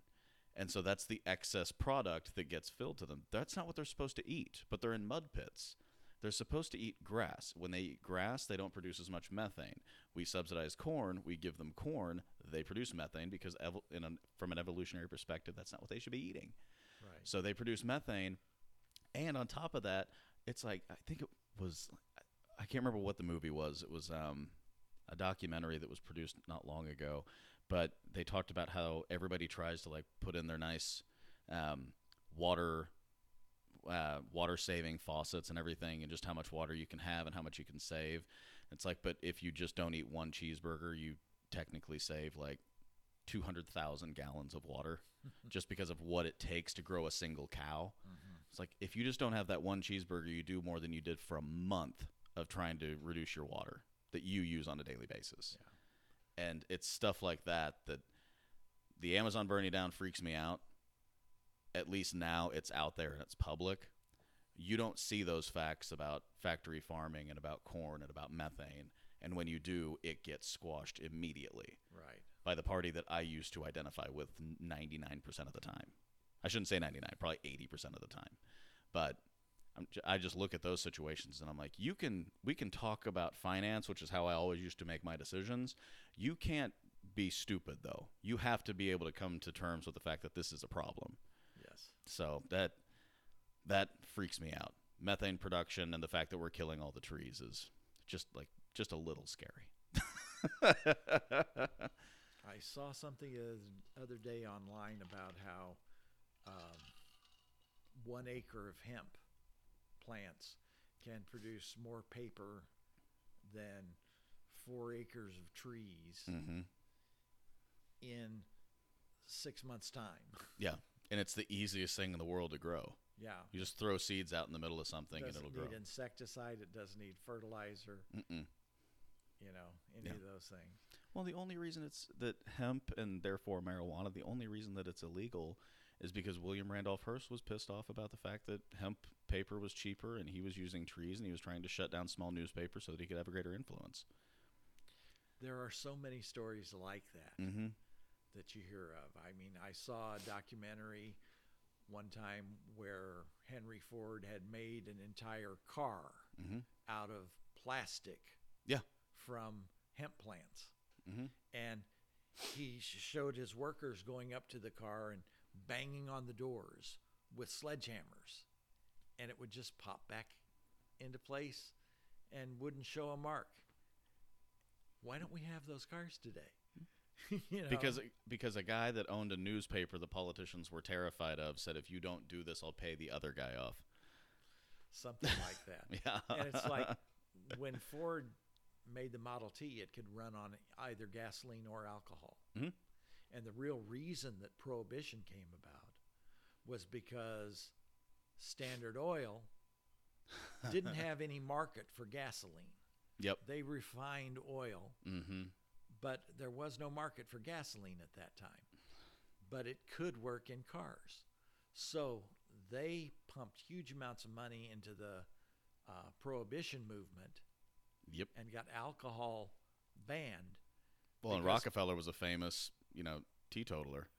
I mean, he didn't drink at all. His, I mean, his son did, but well, maybe he didn't, or maybe he did. But the Mm. real reason that he was suppressing alcohol and making it illegal is so that he had a market for his gasoline. Jesus, You know, and Yeah. now we have internal combustion engines that run on gasoline that are destroying the environment in that way. Yeah. And we could have we could have run our automobiles on alcohol that we could have created from lawn clippings or Yep. tons of other waste products that Yeah. we could just ferment in our own stills and yeah. Or let the cows eat grass and we make it from corn. Mm-hmm. if you want to keep subsidizing it, let's make this happen. Put it into a car and it'll work fine. Yeah, I heard a story, and I don't know if this is true. Um, so don't fact check me because it there's a very good chance that it's not. But I did hear that somebody had actually created like a very efficient like steam engine for a car, just ran on water. And now, obviously, with everything that's gone on, maybe not the best idea to have that. But they created this engine that would power a car, and then Ford bought the patent. And again, I don't know. I, I do need to fact check that because it could absolutely be not true. But at the same time, it doesn't sound out of the question. It's very possible. Yeah, But there are also a lot of urban legends exactly. about things like that. hmm When I was teaching in Chilhowie in the late 70s, I forgot you teach there or taught there. I did. Yeah. Five years. hmm Anyway, when I taught there, a student told me that, uh, have to think for a moment to get the story straight in my mind, or I'll mess up telling it. Oh, I remember now exactly what Yep. it was. This guy got a car, and it got wonderful mileage just absolutely incredible it was like getting 80 90 miles per gallon hmm and it was a car that should get like 15 20 miles to the gallon Yeah. but it, his car was getting 80 miles to the gallon and he just couldn't believe it.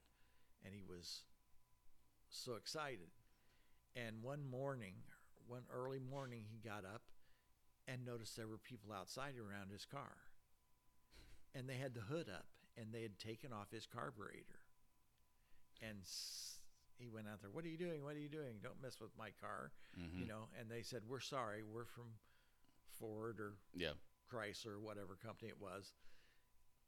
But we put an experimental carburetor on this car, and you got it by accident, and we have to, you know, install a the correct car for or carburetor for this car, and they did that and went away with this carburetor, and And 12 miles to the gallon later. yeah, and okay, that was an interesting story that Mhm. this kid said, and it was supposedly his cousin or something Yeah. like that. I've heard that same story told to me by 25 different people hmm in the 30 years since then, and it's always somebody they know's brother or Yep. something like that. You know, Yeah. it it doesn't happen that often. Right. Oh, exactly. Yeah. They're not forgetting like often, 12 times. but Yeah. But it doesn't sound out of the question either. Yes, it doesn't. and I'll always wonder about things that are supposedly suppressed. It's you always hear that they've discovered cures to cancer, but Mhm. they can't make any money curing people of cancer, but they make billions and billions on treating people who have cancer. Yeah, it's in Pfizer's drug vault somewhere way in the back so that you can't get to it. But yeah. You know, and who knows Mm-hmm. which of those stories are correct and which of them are just wishful thinking or Yeah. whatever, but we'll never know the truth. No. you know, Trump talks about fake news all the time. And while I don't believe a word he says, Mm-hmm. I have to agree with him that to a certain extent, a lot of the information that we're given isn't necessarily the exact truth. Yeah. Well, and that's my my wife and I have talked about this several times, and it's one of those unfortunate realities that we find ourselves in where you you have a rallying cry like that and then CNN or you know ABC or the New York Times gets tricked because they see something online and they allow one of their journalists to you know push something that goes unedited and then it turns out to be true. I mean, you do that one time and you can go back to a story and say that nope, that was untrue, that was untrue, that was untrue. And it's a really this is a time where we should be or at least in my opinion, news outlets should be digging down into every story. Every single story needs to be edited 5 times to just confirm that what's going on is true. And it never effing happens. I mean, I'm sure that there are large stories that come out where, you know, they do something and they present it and it's well researched and that's fantastic. That's journalism. But when you go towards sensationalism, you end up, you know, kind of creating your own mortal wound with somebody like, you know, our current president. Because it's like you can whether you like the guy or you don't like the guy, like you were just saying, you don't believe a word that he says, but that's an unfortunate reality that he's been able to play off way too often because it's happened way too often. Right. And I don't know what I'm not smart enough to know what the answer to that is, but you know, it's one of those moments where society kind of has to look at themselves like we're okay without sensationalism, right? And right now everybody's like, "Hell no, that's how I'm making a career." sensationalism is what I do. When you have Alex Jones that has a huge crowd, he did something right one time in the late 90s early 2000s and proved that bohemian grove was an actual thing. Ever since then it's been spouting craziness. And sometimes it comes across and it's real most of the time it doesn't. That should be construed as fake news. Something like cnn has to be more responsible than that. But every anytime you create a 24-hour news network it's it's that way. Fox news msnbc cnn I, I'm terrified of those organizations because, you know, Cronkite could do the news in an hour or 30 minutes. They have it on all day, every day, with no break. Something will get created. The frustrating thing about it to me is that it's on 24 hours a day, but they tell you so very little. You know, they have 24 hours to give you the news, and they give you the same three or four stories Yeah. 24 times Mm-hmm. With almost no depth to the coverage. Yeah, exactly. Yeah, I mean when that um when and I can't remember her name, but the lady that um refused who was working at a like I don't know, I assume Alabama um marriage license office like for the state and she refused to give it to a gay couple even though they could get it now because it's legal Right. via the federal government. Thank God by the way. Um but they made national news on that. That should have been a 30 second maximum blip on the news. Like, this person did this, went against the federal government, lost her job. Congratulations, that's what it is. Like, and then you see all kinds of people gathering around her, and every single time one of those stories comes up where it's something that should be 30 seconds and then it's done, I'm looking around going, what are they doing now? Like what are they what's going what bill is passing through Congress that everybody agrees on but they need a story to distract me? like I remember a few years ago they passed the Monsanto bill and some, you know, 24/7 coverage of a, you know, probably that happened. It was like, you know, that Bundy guy uses public land and doesn't want to pay for it, Right. and you give him all that news coverage, and of course he's just going to keep going because he's a terrible person. It's like, what are they passing? What do I not know about? What what right am I giving up today because they're they're distracting me? It's like the sex offender guy that was trafficking 14 year old girls. oh yeah, Uh, Epstein. Epstein. yeah, He hangs himself, breaks his hyoid bone with a sheet. yeah, You know, both the guards somehow fell asleep. Yep, You know, he's not on suicide watch, even though he attempted suicide two Yeah. weeks before, whatever. yeah, Man, there's got to be so much more to that story. yeah, And I mean, Clinton ran around with the dude, so maybe, maybe Clinton's organization doesn't want the truth to come out. yeah. Trump certainly did things with that guy, that party with 27 girls and just Trump and Epstein. Yeah, I'm sure there were no underage girls there. Yeah, no, No, and he.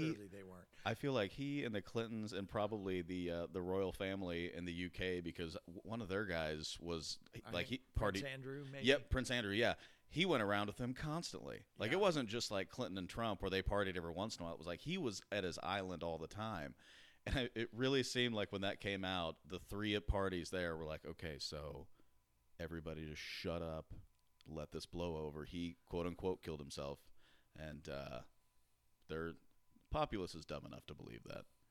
But we're so divided that we're just like, no, he didn't kill himself. Yeah, he did. It's terrible. You're just a Democrat. You're just a Republican.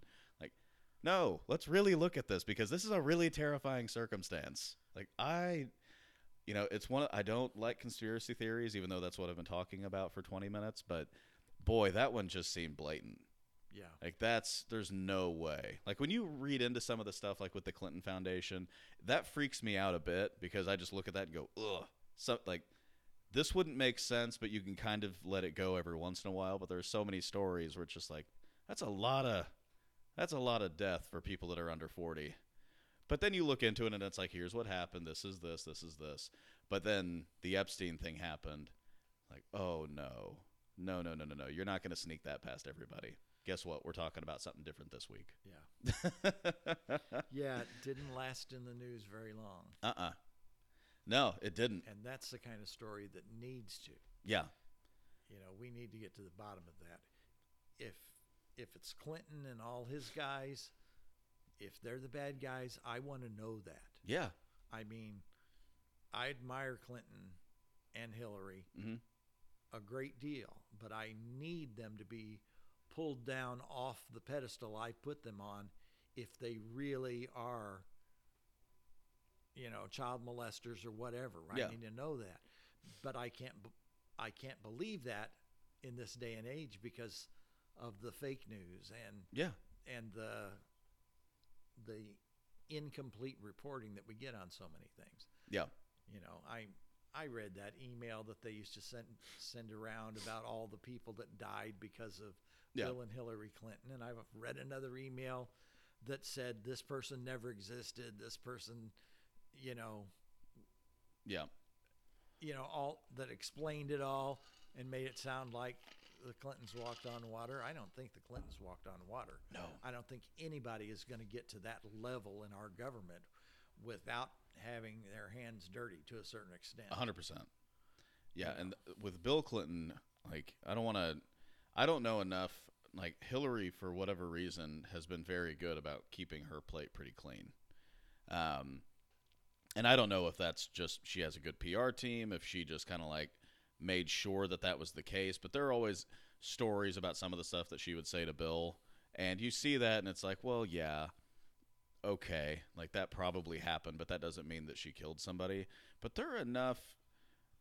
Bill Clinton reminds me like of uh, it reminds me of Bill Cosby to a certain extent because once you get like ten or twelve people that are saying the same story, you're innocent until proven guilty. But that's a lot of evidence. That's a lot of corroborating stories. This kind of sounds like our president's story too. Yeah, I, I'm not denying that in any way, shape, or form. I didn't vote for the guy. I looked at that ticket and went, "I'll go third party." I I don't know what to think about either of you.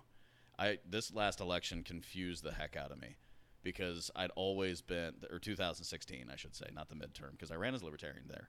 But when 2016 rolled around, I mean, initially I was all about Chris Christie, but then Donald Trump out Chris Christie Chris Christie. He was louder, he was more boisterous, but I always liked Chris Christie because even though he would make headlines, when you saw him in debates, when you saw him one on one, he to me always reminded me of what people say about Donald Trump. Like he sounds he doesn't sound like a politician, he just sounds like a person. But he was able to communicate and he had one scandal and that jacked him up because he should have run before. But the bridge scandal is what it is. But he also said like buck stops with me. I'm good. And I respected that a lot. Then Donald Trump came around and bulldozed him. And then Christie went for my second guy, Marco Rubio, who I always thought was kind of a flounder, but at least he looked the part and was fairly middle of the road. And I liked his stance on immigration. But Christie destroys Marco Rubio in one debate. Do you remember that at all? Did you watch that one? I don't recall it right now. So it was there was a moment in the debate where Marco Rubio makes a point, and if somebody hadn't called him out on it, you would have just it, you know you hear so much in those debates that it would have just gone by. But he makes a comment, and then less than five minutes later, he does the exact same comment. Oh yes. And Chris Christie called him out on it. He's like, "Hold on, hold on, hold on. That's what that's what Washington does to you. Mm-hmm. Your point gets taken over by whitewashing the point, and then you have your 30 second infomercial, and then you're done. And it sounds great, but you have no idea what you're talking about. And the Rubio, the idiot, does it like 15 minutes later, says the exact same thing, and Christie just starts pointing at him like or waving Yes, at him I like, "See?" that, yeah. And the audience turned, and he was done. Yeah. And it's like that's why I like Chris Christie. That's honestly like that kind of moment is like that's what I liked about him. But Trump was he was a wave of passion and and crazy thoughts. Trump was the Obama of 2008. Uh, although they didn't turn out the same, they Nope. captured the same There were tidal waves. change. Yeah. Um, Drain the swamp, yeah. hope and change. Like all the different ideas that we're going to come in and change what's going on. And it's like, yeah, you can be president, but you're not as powerful as a corporation because they have far more money than you. and this is somebody who's I'm talking and I'm pro business. I'm just not pro evil. Right. Yeah, I saw something Do you think that corporations are getting too big and that they need to be split up? And is that yeah, I think the Sherman antitrust law really needs to start coming into play because you see how corporate consolidation is going. We have three airlines, and the government subsidizes airports and airlines. I that is one particular thing that I'm very progressive on because even though I don't like the idea of it, try not doing it. You're not going to be able to make it work, and the, our economy will just shut down immediately. We'll have a terrible recession if you stop doing it. So it's like, okay, everybody pays a little bit to help them out. There are a lot of different factors in that. But the fact that we have three airlines, the fact that, you know, sunglass manufacturers are down to one company and they own even the places that sell the sunglasses that they make. Like the fact that corporate consolidation has become so big and mergers and acquisitions is one of the biggest things in the entire world. It's like we have a law that's been on the books since the early 1900s. It broke up Standard Oil. Guess what happened to the people that had Standard Oil stock when that happened? They just got richer. But you still need to break these companies up or else they become too strong. And that's what we're seeing now, in my opinion. My humble opinion. but no, I don't think that that law is taken advantage of enough because you have people that should they should have to wear stickers because of who gives the money. like uh, what is it? Orrin Hatch is somebody who's like really big into uh, he's his money. A lot of the money that he raises is given to him by um, like supplement manufacturers, and so every single time a supplement manufacturer has an issue, he's always the first person on the floor. It's like, well, I know him. It's like, oh, we know you do, Orrin.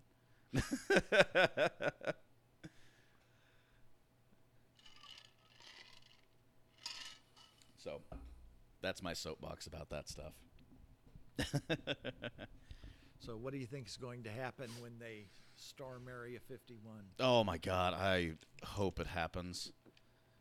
That that is the Do you know what the date is when that's supposed to happen? I don't know. I thought it was the sixth. Oh, really? Oh, it might it might be later. I know it's in September sometime. yeah. Um, I hope it happens because if you're that one, if you're that stupid, then you just deserve to be shot immediately. like you see some of the videos where people go ten yards into Area 51, and those guys are on them. Um, I do think it brings up a really interesting question though, because you know we develop stealth technology. We developed the was it the Blackbird, the one that like the fastest plane ever built. Yeah, I Yeah. can't think of the name of it. But what um, but, but we developed all of those at Area 51. Those have given us a leg up on the international stage as far as you know. We'll call it defense, even though we've used it several times.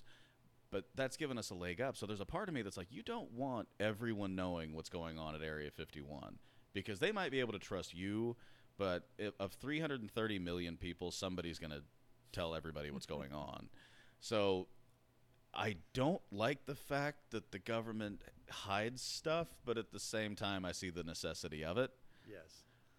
All of that being said, if you're dumb enough to storm Area 51, just just deal with the fact that you're going to come across with a couple of bullet wounds. Probably so. Yeah. But wouldn't it be awesome if they rushed in there and came back out with a couple aliens? Hell yeah, that'd be Had fantastic. a news conference with them. yeah, that would blow everyone's mind too. I I would absolutely like whether they were dead and they were just carrying them out or they were actually able to run with them. I wouldn't care. I'd love that. That'd make me so happy because imagine all of the questions that would be answered by just knowing that. Because we always ask, is there other life in the universe? And the answer is without question, yes. Like it's just too big. There's too much possibility. It's it's out there. But knowing would be a very different thing. Like knowing without question would be huge. right. And Neil deGrasse Tyson would be the most famous human on earth at that point because everybody would have questions for him. That's probably true. I certainly would. yeah. So have you ever seen a UFO? I've so our lake house. Um, this is the only time I've ever questioned if I have. Um, is when I'm down there. But we have so Whiteman Air Force Base is um, in Knob Noster. Our lake house is where those guys go to do a lot of exercises.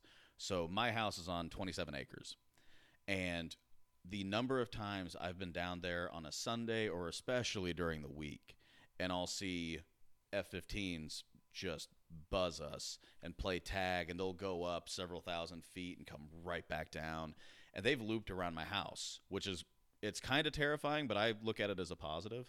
Like they're, they're that's very good protection. They're very familiar with the area, but I've seen stuff in the night sky down there that just appears to be moving way too fast.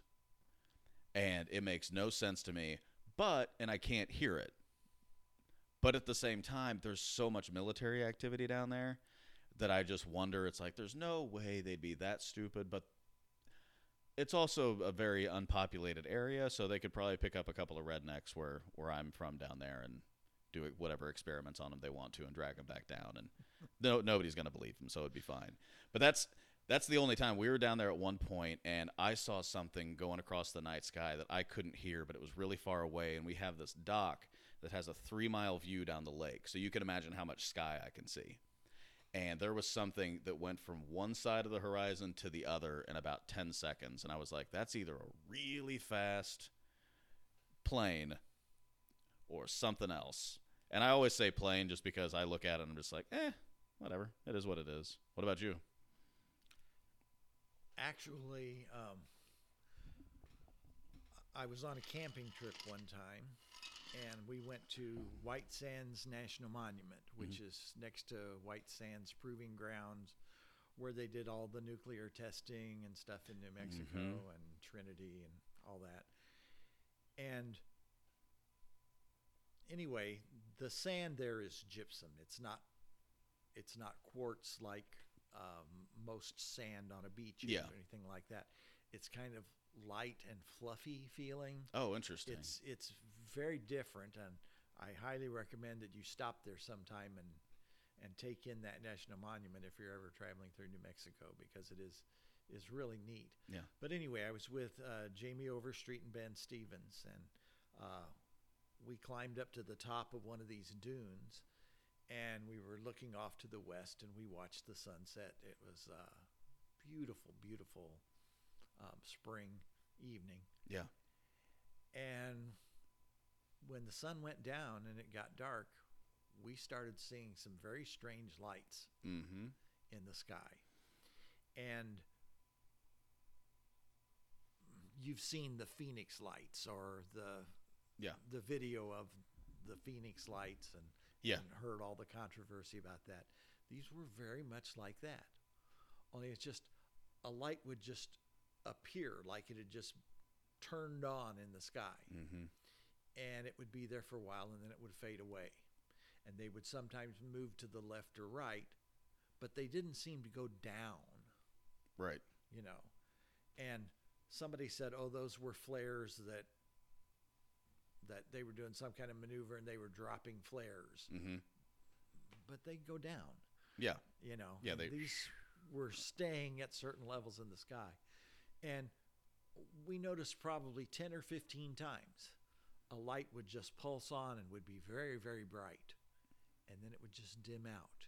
And then over here, there'd be one. And, you know, we saw probably 15 or 20 lights like that. yeah. And then we saw one light that came on. It was super, super bright, brighter than any of the others. And then, equidistant on either side of that, two more lights came on. And then, opposite sides, two more lights came on. And then, two more lights came on. So it was a like a, a V shaped something with seven lights Oh. all equal, but it was the middle light came on, then the next two, then the next two, then the last two, and then all seven of them faded out at exactly the same time. You know, a lighting designer would have been proud, you know, if they had done that. And it just seems so impossible that that could be like flares being dropped or something like that. Yeah. I have no idea what it was Mm-hmm. but it was sure fascinating. And then this National Park Service truck comes by with a loudspeaker and yells at us that the park is closed. We need to leave immediately, return to your vehicles, or they'll be towed, yada, yada, yada. Mm-hmm. And they rushed us out of there. Now, nobody told us before that we couldn't s- stay there and enjoy the evening Uh huh. on the dune Yep. but suddenly it was closed. So that was kind of strange part of it too. Yeah. That's. It's not terrifying. That's amazing. I mean, seeing something like that would just absolute like I don't think I'd be able to speak for several days. I, I really don't. Like I've I've had some of those situations, whether it's you know it, it's seeing something occur naturally, or whether it's um you know something that's either inspirational or terrifying in a show. It's like it takes my brain a long time to kind of process what I just saw and how I'm gonna handle it. So there have definitely been times where like 24 hours later I haven't said a single word because I'm still just like, okay, am I okay with this? Work through it. Okay, now I'm good. That would be one of those times that would take me like three days. Like, Yeah. nope, I'm just going on vacation for about three days. We're not going to talk because I need to process this. Except for probably yelling at the park ranger. Like, why? Because we're freaked out too. Get the hell out of here. we don't know what's going to happen. This might be a new nuke. But it was a very strange experience. Yeah. And Was it cool though? I mean, it's got to be Oh, yeah. strange, terrifying. I mean, there's that's oh no, it was fascinating. yeah, I wasn't frightened by it at all. yeah, I'm just fascinated by it and I'll hope that when I die it will be revealed to me what that was. Mhm. But probably not. yeah. Probably aliens, just like we were messing with you guys. yeah. yeah, I It's like have you ever heard anything about the drug DMT? Of course, yeah, Okay. Yeah, one of my podcasts that I listen to, the guy is always accused of bringing up DMT far too often. But yeah, I used to watch this uh, or listen to this radio program, the Art Bell Show, Mhm. uh, late at night, and he would always have different paranormal and uh, psychics and people like that, and Mhm. people who'd supposedly been abducted by aliens. All those different kinds of esoteric things are what he specialized in. yeah, And why am I telling you this story? DMT. DMT. Yeah. Exactly. One time he had a a guy on that had probably tried every drug there ever was. It was Heck a yeah. college professor Mhm. and he was talking about DMT and he said that when a person gets DMT in their system, they'll have a trip Yeah. for about 30 seconds to a minute. hmm He said, and they, and I don't know if this is true or not because I've never heard this anywhere else, but he said they always have the same kind of hallucination Yep. that were they're still on this planet, but in the same space that wherever they are is, hmm there are also these crystal like structures, buildings, and things, and these little creatures hopping around, Mhm. whatever, running around that are. He kind of gave the impression that they were kind of like gnomes or something. hmm And he said, "Uh, they can see us, but we can't see them. And sometimes they screw with us just to be having fun hmm and other times they just ignore us. Yeah. Now, if that's true, that everybody has that same hallucination, I don't think it's a hallucination. Yeah, and that's the that's the weirdest thing right now because those those drugs are obviously illegal, but Had the stories that I've heard. Uh, Graham Hancock, and then there was an author that I'm I really wish I remembered his name, but he wrote DMT, the Spirit Mo- Molecule. And between those two and the stories that they share, it's they have the same experiences. Like they have people that they see or you know beings that they see and then they also talk about they see like you know the the goddess or what I can't remember how, what they describe this individual as but it's like we're so glad that you have access to this thanks for coming hope you're good you know just conversations just you know one person talking. But DMT is kind of known for those short trips. And some people you know it's not 30 seconds to a minute. Some people it's 10 minutes 15 it all depends on either how much they've done or how it affects their body, but it's the same kind of feeling. But if you go to Brazil or you go south, you know, to South America, there are places that you can go and you can go on ayahuasca trips. And those are the ones that are 24 to 48 hours long and it's more of a con like they call it more of a conversation. And I heard that and I never thought I wanted to be on a hallucinogen and that one doesn't sound fun because they have to cook DMT in a certain way so that it can be absorbed, Yes. and it affects your system pretty, pretty in a very crazy it's way. brutal. Yeah, but I heard about it and was like, I'll do it. That sounds like it could be a pretty eye-opening experience. Uh, there's an episode of the TV show Expedition Unknown. I don't know if you've ever seen that. No, uh-uh. Josh Gates. Mm-mm. You should look it up in the uh, on-demand stuff. Okay. But there's an episode where he goes to South America and takes ayahuasca, hmm and they film the whole process and Yeah. how sick it makes him, and Yeah. you know everything like that. But he talks while he's under the influence, and then after it's over, he kind of sums it up, and it's very interesting too. Yeah. But the point I was wanting to make about the DMT is it seems to me like if everybody's seeing the same thing, it's not a hallucination. Right. It's they're seeing something that normally we aren't capable of seeing. hmm So maybe that's like the next dimension. Yeah. Well, and we know that other dimensions exist. Right. Like that's not a question. but it's hard to to visualize what those what that really means. Mm-hmm. But if it means that there's another level of existence that that we're not aware of, but it's in the same space and time as we are, Yeah. and that they can interact with us, then you have to think maybe UFOs Aren't aren't from some other planet. Maybe they're from here. Mm-hmm. It's just that for some reason we've got a glimpse into that other dimension, or they've allowed themselves to be seen, or something like that. Yeah. There are a lot of stories about how UFOs appeared over Chernobyl and that somehow it didn't China syndrome and melt to the center of the earth and Yeah. all that kind of stuff. Yeah. And nobody really knows why.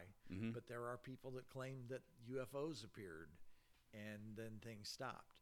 Yeah. And there have been tons of stories about missile silos, you know, out in the middle of Montana or wherever, you know, when they were spread out are uh,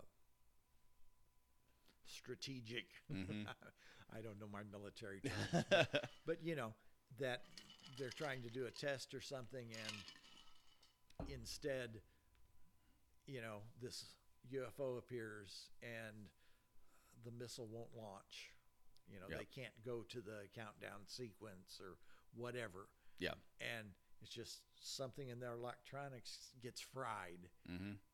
for no apparent reason. You know, well, maybe when we explode a nuclear weapon, maybe that nuclear weapon not only does damage to our dimension, Right. But maybe a nuclear weapon is powerful enough to create damage and havoc in another dimension as well. And Yeah. so maybe those things are the interdimensional police trying to keep us from messing them up. Yeah. I like that you say police. My first thought was babysitter.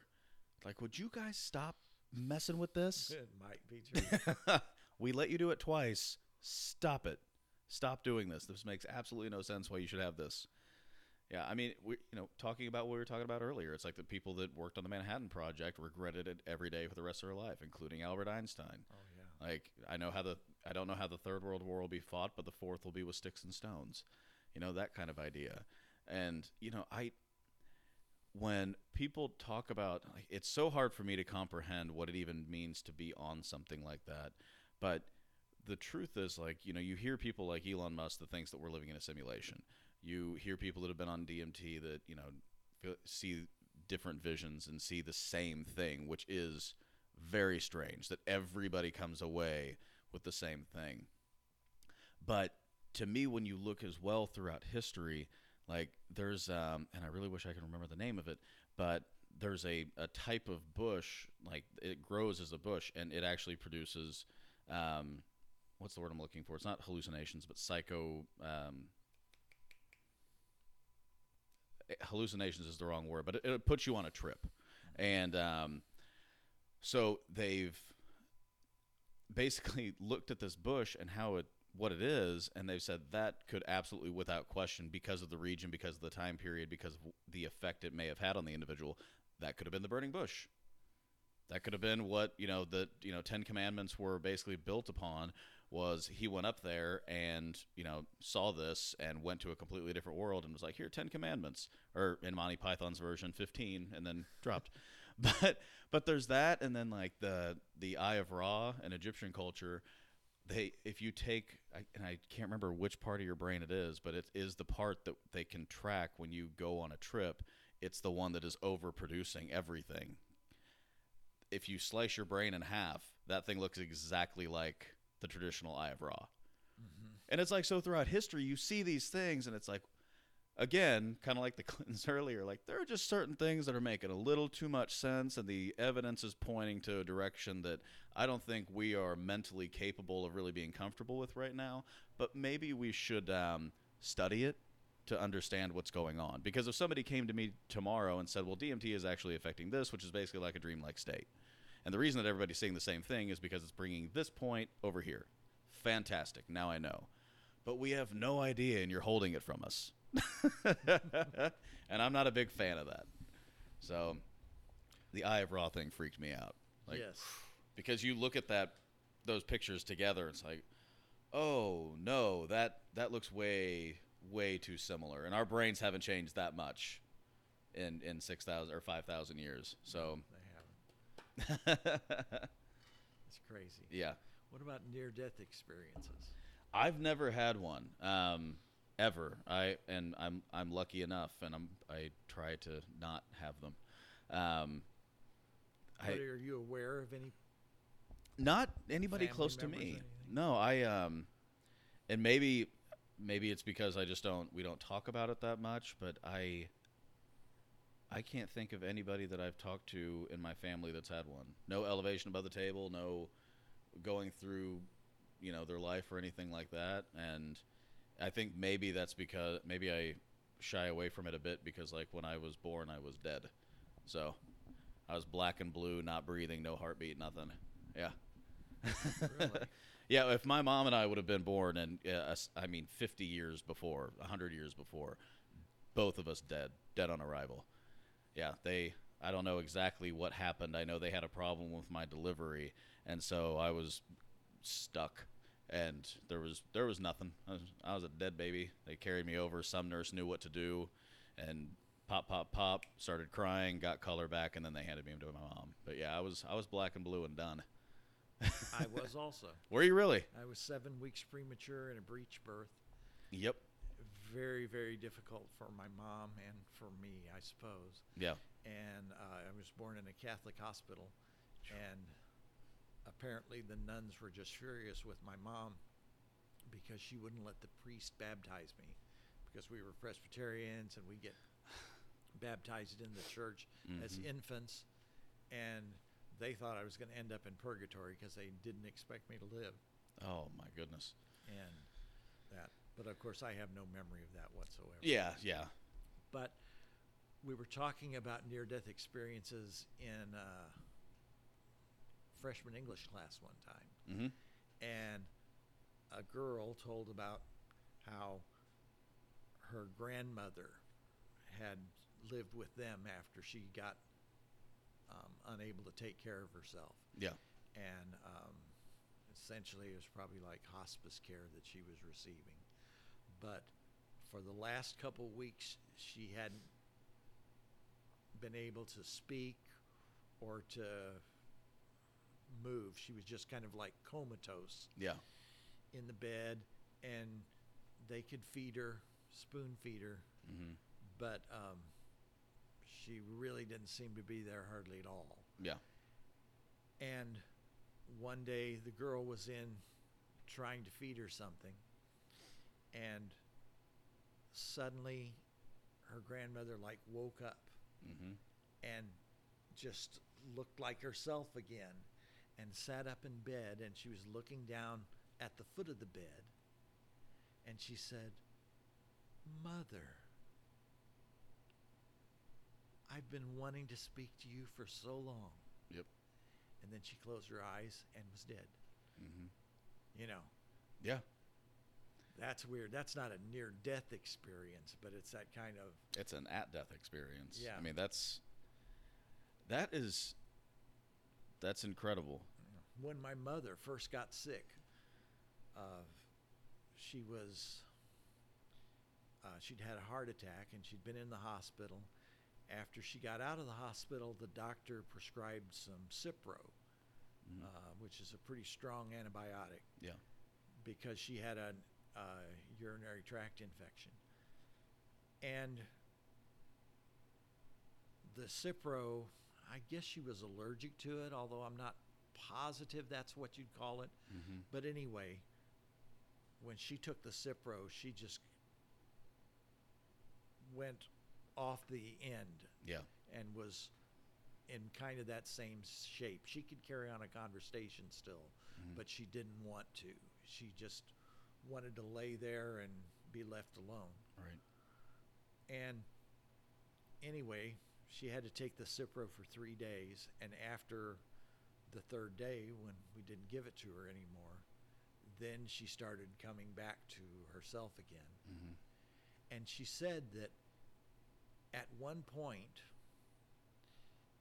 there were all these people in the room with her. and they were all people she knew, friends and family members that had passed away before her, Yeah. and they were they were all kind of like the outline of the person you would see hmm but it's like they had a blue light inside each one of them that illuminated them from you know Yeah. and that all of them were there and they were saying we're here if you want to join us hmm we're here if you want to join us and she said for a long long time she was really thinking should i join them should i stay here Yeah. and she said, and then finally, one day, I decided I'm not ready to be with you yet. Yeah. She said, and that's that's when suddenly I started feeling well again, hmm and she came out of it, and she lived for another six years after that. Wow. that's it's incredible to me to hear stories like that because one thing that I find that is very very consistent in not stories like I have no nobody around me. I'll tell you in a second the one story that's even close to one of those. And it's more funny than um uh tran- transcendent. Uh but there's never a story that I hear about where somebody on the other side is saying it's awful you need to stay right where you're at. Like there's never a story where it's where people are like that. It's just hey pretty awesome on this side. Can't wait for you to discover it. Are you ready? No? Cool. Enjoy. You never hear the story about like you know you see your dad and dad's like no it's awful it, the, the thermostat's on 106 it's really bad um, but no, I when you were going through the first the first story, uh, I remember that my mom, my mom and uh, my grandmother were at my great grandmother's bedside right before she passed, and she had just been, if I remember right, she had been kind of just asleep for a week or two weeks. And they knew it was going to be time. Everybody was understood. She wasn't going to pull out of it, but they were just there. And um, from what I've been told, she was a very fiery woman, and uh, she was sleeping, and then all of a sudden she woke up, shot out of bed, like just straight up, and looked over at my mom and uh, and uh, I called her Gran. I looked over at my mom and Gran and was like, "Can I sew?" And they just started laughing, like, "Yeah, you you can sew. Do you want to sew?" Thought about it for a second. Was like, "Why the hell would I want to sew?" Like, I you asked, and she just kind of was like, Ugh, laid back down and was gone. Five minutes later. Hmm. I mean, it's no matter what happens, if there's an afterlife, if there's not, if something even more incredible happens, whatever the case is, whatever is going on in our minds toward the end, it's got to be either fighting it or just the result of accepting it. But it's something pretty incredible because the amount of stories that you hear about those last few moments are very consistently one sometimes odd like mine but also very calming at times. Mhm. are you good to go? Come on over. And i don't know what it is. I don't think anybody knows what it is but it's pretty incredible. Yes. yeah. Yeah i Those are the kinds of things that fill my mind these days. yeah. Just imagining all the mysteries in life and trying to figure out yeah how they all fit together, what they all mean, hmm what's the purpose of everything, yeah you know. Yeah. I think expanding your mind on a daily basis has to be some somewhere in that. Just knowing that you don't know anything. When you when you look around and realize like you're this small, like one of my favorite things that I see is are the videos where they show somebody on earth and then they expand out to the state and then the United States and then they go to earth and then they go to the solar system Mhm. and then they go to the local group, and then they go to the galaxy, and then all the galaxies. It's like you're this small. That's it. And we we're so far apart from everything else. It's like, but somehow our consciousness needs to needs to come to grips with things. But whether it's a a play on what morality is, whether it's a play on the size of the universe, whether it's a play on something that is just too far for our mind to comprehend, we always try to build a gateway or a wall. Sometimes we build a wall too. I'm just not thinking about that. I'm moving on. Sometimes we try to build a gateway into our understanding, and I, that's why I like having conversations about stuff like this because you hear other people's opinions, hear other people's stories, and you gain you, knowledge as a person. It's Yeah. awesome. It's one of my favorite things to do. I had a thought just yesterday about the purpose of life hmm and how it seems so difficult and how we struggle so much at different times and stuff like that. And why would, if there is a God, why would he put us through all this misery, hmm you know, when he could just make everything wonderful? Yeah. And the thought occurred to me the other day maybe he gives us this short time on earth where we experience all the sorrows, all the tough things, all the difficult, all the pain and the suffering hmm that we need in order to appreciate life. Yeah. And then when we die, we can move to a place where there is no suffering and no pain hmm and everything, and we can appreciate it. Yeah. Because we remember the opposites. Yeah.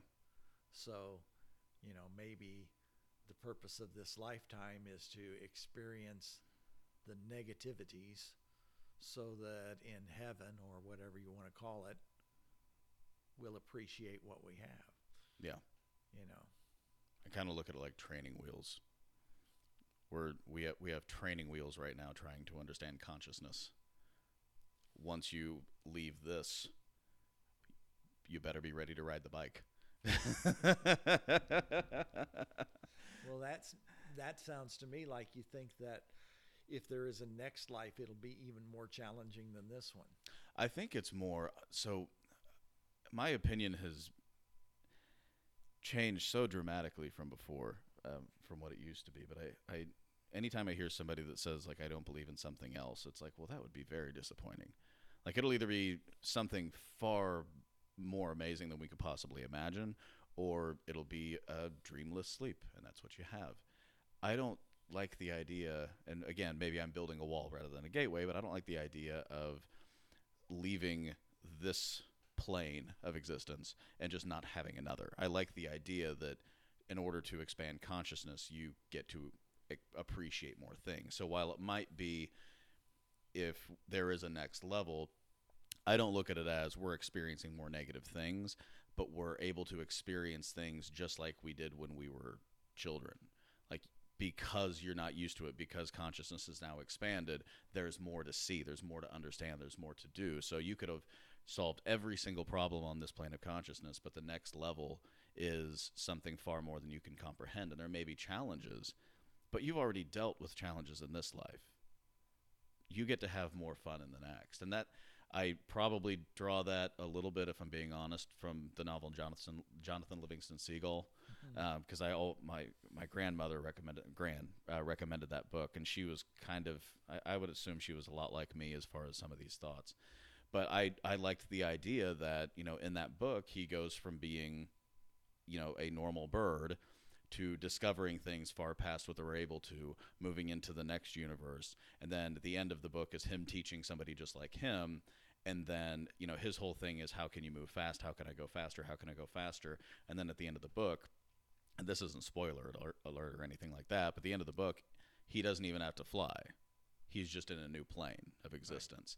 And that's what I've always, I don't say that's what I've always thought, but as I continue on, that's where my mentality goes is, I almost like I don't want the idea of heaven sounds so wonderful and it's it's you know clouds and everything's perfect and it's great but some of the best things in the world are are discovered through adversity you know if you if you are a, an olympic athlete and you got a gold medal it's not because you sat on the couch eating cheetos you worked and you worked and you worked and you accomplished something at the very top of the game and made you feel fantastic because you did all of that I see the next plane of consciousness, if there is one, um, and I'm open to debate on that. But I see it as this is just a new level to learn.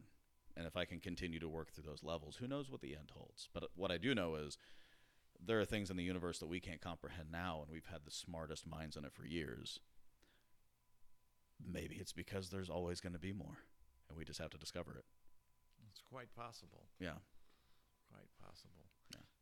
I love Jonathan Livingston Seagull. Yeah. And I thought you were in my freshman English class. If Mm-hmm. you were, I read the whole book to you out loud. Yeah, I was.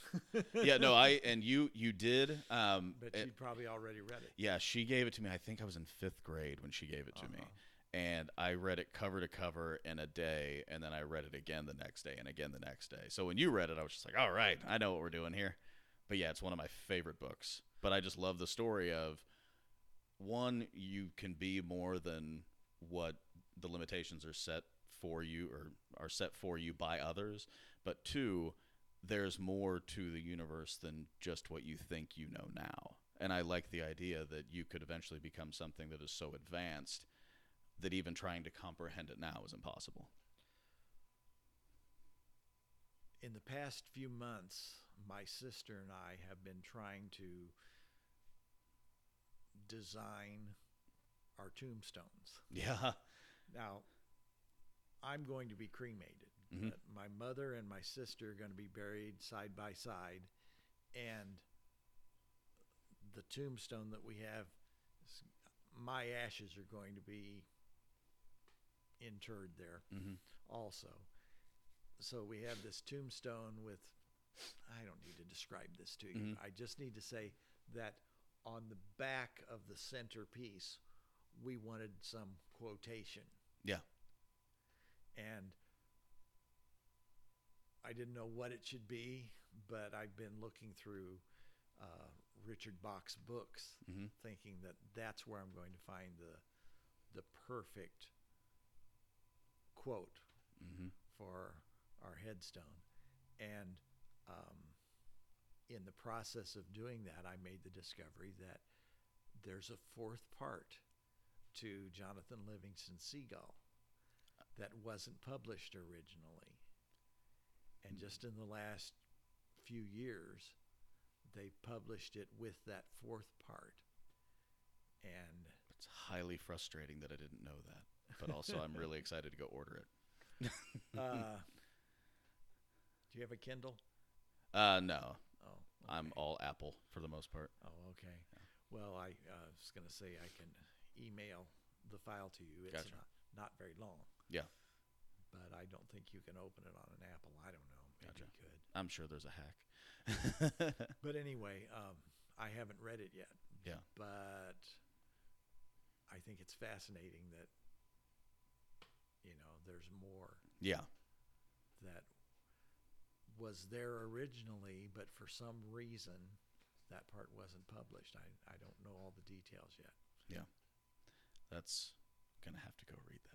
That makes me really excited. It's like I said, it's one of my favorite books, if not my favorite book, and it's it's not the again an author doing more than what maybe they realized or maybe they did, but that book is so thought provoking on a on a on a page by page basis. Have you read Illusions? No. Another one of his books. You must read it. Okay. It is far deeper than Jonathan Livingston Seagull. Okay. It's uh, longer, and it's about a guy who flies biplanes around and lands them in a field next to a town and gives people rides for three dollars. Uh huh. And one day, another plane comes along and lands next to him, We're good. and um, they become friends. And it turns out that this guy is the Messiah, but he doesn't want to be the Messiah anymore. so he trains this guy, Richard, Mm-hmm. to be the Messiah. And it's a very fascinating, fascinating book. I think you would love it. Yeah. That sounds fantastic. Anything that's written like that, I I enjoy. When you bring it down to when you bring those very high level co- topics and you're able to actually put it into a story, I think that's amazing when people mm-hmm. are able to do that and do it well. That's why I think atheism is so boring, honestly.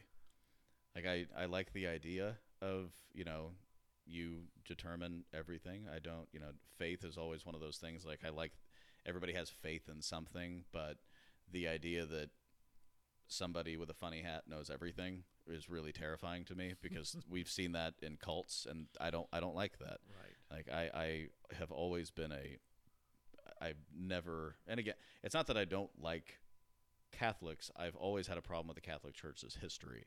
Like making up purgatory so they could collect funds. That's a very deeply terrifying thing. That you could scare somebody dur- about a family member in the next life and make them pay you more money. Um, but to me, like and again, building a wall rather than a gateway, but I don't like the idea that when I'm done, I'm done. You know, it No. seems very, it doesn't seem very fun to me. I like there to be a next stage. And if it's clouds and castles and I've got a room somewhere in somebody's house, I'll be happy with that. If it's nothing but a dreamless sleep, Yeah, that's pleasant enough. right. But I can't help but believe that there must be something more, Yeah, you know. yeah, I hope so. Be so boring. Not if you're asleep. True. Yeah. I and I do like dreamless sleep. Yeah. yeah. It'll. It's always interesting, but everything. Every new adventure breeds a fun ride, so you just have to enjoy it. do you want to talk, cover anything else? It's up to you. I'm I'm trying to go to the next subject. We've talked about theater, we've talked about politics, we've talked about environmentalism, we've talked about UFOs, and we've talked about consciousness in the next level. We haven't talked about the climate. oh yeah, And- let's get into that. I've been wondering how much you've traveled in the United States to national parks and things like that. I've gone not a lot of national parks. I've gone to um, Yosemite. Obviously, you know where our house is. It might as well be a national park because there's nothing around um, at the lake. I mean, there's a lake, but we're we're right in the middle of a forest, basically. Uh, but yeah, I don't really. We haven't gone to a lot of national parks, to be honest with you. And one of my, I don't know if you'll touch on this, but one of my biggest things that I really dislike about what what's gone on in the current administration is that they've taken away public land. Yes. I hate that. It drives me absolutely insane. It's like, no, we can have pretty places, and you don't need to sell them. Uh, a year ago, October, I went out west to Bears Ears National Monument and uh, Grand Staircase Escalante Steps National Monument. yeah, The two that Trump has yeah. Forsaken. squashed down to like a third of what they were before. Yep. And as a result, thousands and thousands of archaeological sites and stuff like that are now going to be strip mined and fracked and and drilled into submission, I suppose. Yep. And there's so many things that this administration has done that anger me, that seem so wrong and so incorrect, but almost all of them can be Undone. undone. You know, any Mhm. law, any presidential executive order, any of those things, a new president can come in and change it all back. Yeah. I mean, the famous line, you know, um, elections have consequences. You know, Like, they can be fixed, though. but you've been to Yosemite. mm-hmm.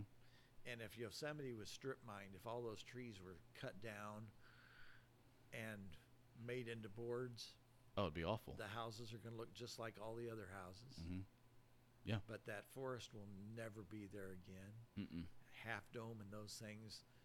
And there's so many places just as beautiful as Yosemite out oh, there Oh, yeah. that are that are being destroyed and we'll never get them back. There's no law that can rebuild it. No. once it's gone. And that that is the biggest sin to me of all, other than perhaps putting children in cages Yeah. and the way he's treating um, migrants. I understand if you're terrified of the other, that you want to do everything drastic you can to keep them from coming to your home Yep. You know, if he's that afraid of immigrants, which obviously he has a tremendous fear, Mm-hmm. um, I can understand the reasoning behind doing that. My mom and dad lived in a place one time that had rats in the basement Mm-hmm. when they moved in, and Mm. my my sister was an infant in a crib, Yep. and they'd heard tales of a rat gnawing a kid's Achilles tendon in two, and Oh, jeez. the kid always walked with a limp because of what that rat did to it when it was in a crib. Yeah. And so they were terrified of these rats. And they'd trap them and catch them, and there would just be more. Mm-hmm. And one day they caught one in a trap, but the trap snapped on it and smashed its back legs, but it didn't kill it. Mm-hmm. And my dad took a stick and started poking that rat and torturing it, and it Mhm. would just scream and make Yeah. terrible screechy noises or something.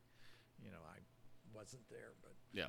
you know, but they always said that they did that and did that and did that, and finally, you know, then they finally killed the rat, and that solved the rat problem. Yep. No other rats ever came around again. Mm-hmm. Now, I don't know if it's true or not, but it seems like this is what Trump's trying to do. He's trying to scare migrants away from coming to the United States by creating this story of the horrible things that will happen to you if you come here. Yep. But he's really doing that to people. It's not rats in a trap that he's torturing, it's real human beings. Yeah. And and that's pretty awful.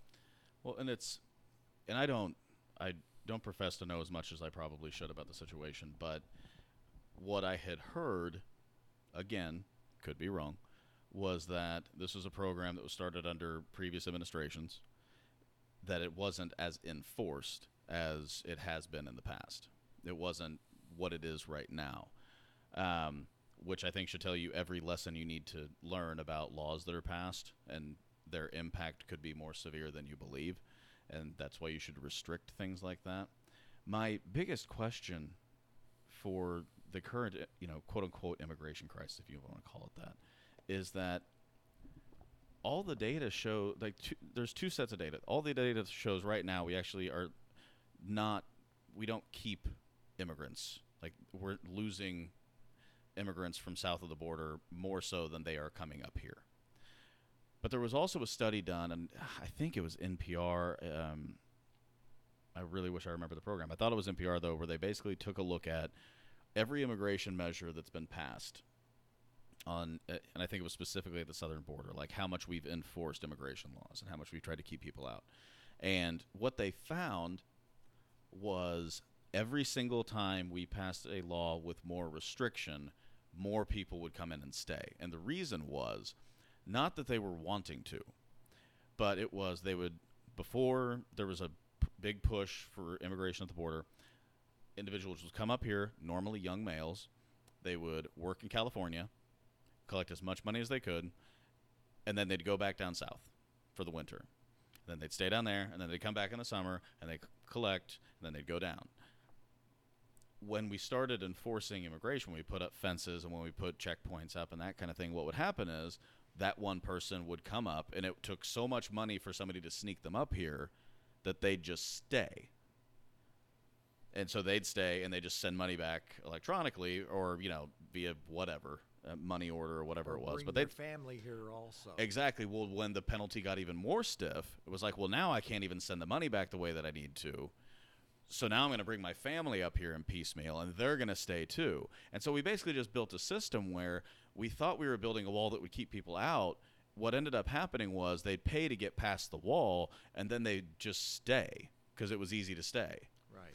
so it's like if you got rid of that barrier, people could come in and out and you could have, you know, a workflow that worked at the border, but you would also have people that would live where they're from, which is where they want to live. I mean, most people live where they were born because that's what they're comfortable with, that's where their family is. And you would see that. But now we've just created such a process and it's been so ingrained in our mind that this needs to stop and how are we willing to do this that we've gotten to the point where we pass laws like the one that was passed so that you could have family separation. And what we're really doing is saying, you know, we we don't have as much respect for human life as we do for um, our own kind of obnoxiously, and this is my opinion, obnoxiously wrong security idea. Like if we would have just kept what we had back in the day, yeah, they would have been back and forth. They would have earned money up here. It would have been illegal, and they would have gone back. But we wouldn't have the quote unquote immigration crisis that we do now. And that's kind of what I see there. It's just like this is poor enforcement and misinformation. I think you're right. Yeah. So, I mean, that's one of the big libertarian things why they always have to struggle is because it's free workflow throughout the country or throughout you know nations. If there's work up there that the people in that country aren't willing to do, have them come up, have them make money, have them go back down. Nobody's hurt. When you have something like this, you end up not looking like the country of freedom, and that's unfortunate. It is. I think we've really damaged our image with the rest of the world. Yeah. And um, I, I mean, and we've been doing that for. I mean, it's almost what it's almost been two decades since we started, you know, going to war in the Middle East and just staying there, yeah, and we're still there, and nobody has any idea. But it's become so we're so numb to it now that we don't even comprehend it. It's like the only time that you get mad is when somebody, you know, a soldier dies overseas. It's like, well, why are we still there? And then it goes away, and then another one dies, and it goes away. It's a weird situation. yeah. We have bases everywhere in the world, and we're still doing it. We're still thinking that these problems that are net negative right now are still problems. But as far as the climate goes, as far as the national parks go, that was just depressing to me. It was like Theodore Roosevelt pulled off one of the greatest heists of executive power in American history by basically saying, like, yeah, we'll make sure that we don't have many national parks, even though I can designate them. We'll work together. Congress goes out of session, and he goes, I'm going to make all of these areas national parks by executive order. And it stood for nearly a century, or a century, a century. And now they're getting their land taken back. Well, you definitely need to see what's out there. Yeah, because it might be gone West. before too long. Yes. well, there's an arch that I saw in Arches National Park that, Mhm.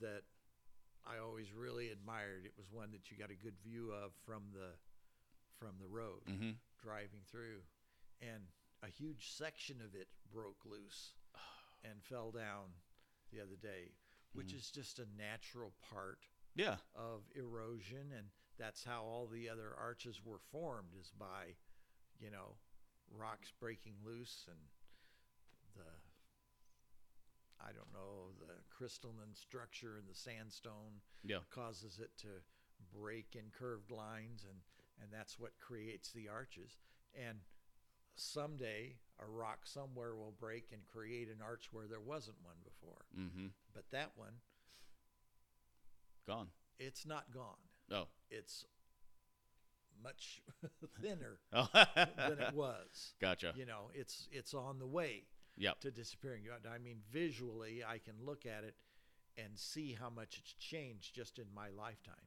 Yeah. And um, it's it's spectacular to see those things and uh, Zion National Park and Bryce Canyon Yeah. and all of those things that are just creations of nature. They they really need to be preserved. Totally agree. Yeah. One hundred percent.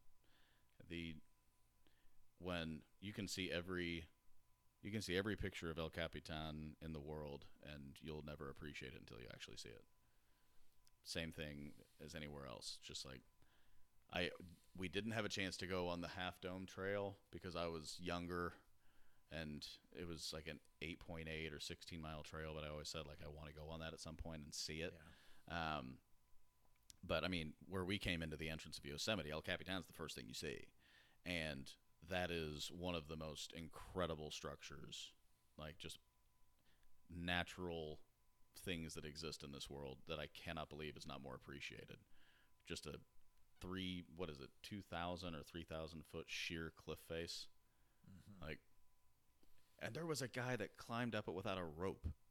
Did you hear about that? yes. Oh my God. I watched that video and about got sick because they do the first one as they go right over and he's halfway down it and it's just nothing, just space, nothing. Like, nah, got to be insane. You have to be completely insane to do something and they like that. strap themselves to the side and s- sleep overnight. Yep. Oh my god. No, there's no way. I don't have I don't have the balls to do that. I any like if it were a mountain that was 20 feet up, at least you survive. But on that one, the moment that something fails, you're dead. Yeah. Like there's no question. You're just gone. It's like these guys are so cool. They can sleep strapped to the side of a 3,000 foot rock face. Mm-hmm. And I didn't sleep a wink last night simply because I was suffering from anxiety about doing this podcast. yeah. Yep. Nope. Couldn't do it. Every time I see one of those pictures, I just freak out. Like you don't think you have a fear of heights until there's no barrier between you and that kind of drop. And then you recognize that there are certain people in this world that can just handle it Yeah. And you're not one of them. like I remember there was that movie that came out a few years ago. I think it was uh, Joseph Gordon-Levitt where he played the guy that did the tightrope across the twin towers Mhm. and there were people getting sick, like physically sick in the audience when they'd go see it in 3D. And you don't think that you would be that person, like, oh, it's just something on screen. And then a buddy of mine brought over an Oculus Quest, which is one of those 3D Mhm. systems. And the Quest has no strings on it. You have two handles, and it's just all built in here. And he had this thing, it was called like Johnny's Ladder, and or something like that. And basically, you turn the screen on, and you're at street level, and you look up, and you hear buses, you hear cars, you hear a little wind, and you see things in front of you. And I was watching my wife do this first, and I was just laughing at her because basically you walk. I, no, it's like Johnny's plank. I'm sorry, and you hit one button, and you kind of physically walk into an elevator, and you just kind of tap wherever you want to go. And like the first one is, the first level is just a big open fenced off area that's maybe 15 feet above street level 15 20 whatever it is it's not very high and you just walk out. It's like oh okay street level. And you look up again and there's a plank way up on like a hundred story building. And you hit the button. And again i'm watching my wife do this and she's freaking out. So when i put it on i'm like i'm gonna be fine. Because you're just in your living room. So i hit the button and you go on the plank and it is a plank straight out from the building. And now you hear even more wind and even though the graphics aren't great you feel immersed in this new reality and i was in my living room walking with these tiny steps out to the very far end of this plank and just looking down and completely lost my crap my shit. Just completely lost it. And it was completely fake. If i jump off of it the worst it's going to do is act like i'm falling. But the reality was that everything in that present reality, the sounds, the look, everything, felt like I was on a hundred story building on a wooden plank that was a foot wide. And so I turned around and walked my happy ass back to the elevator and hit the button and I went right back down to the main floor.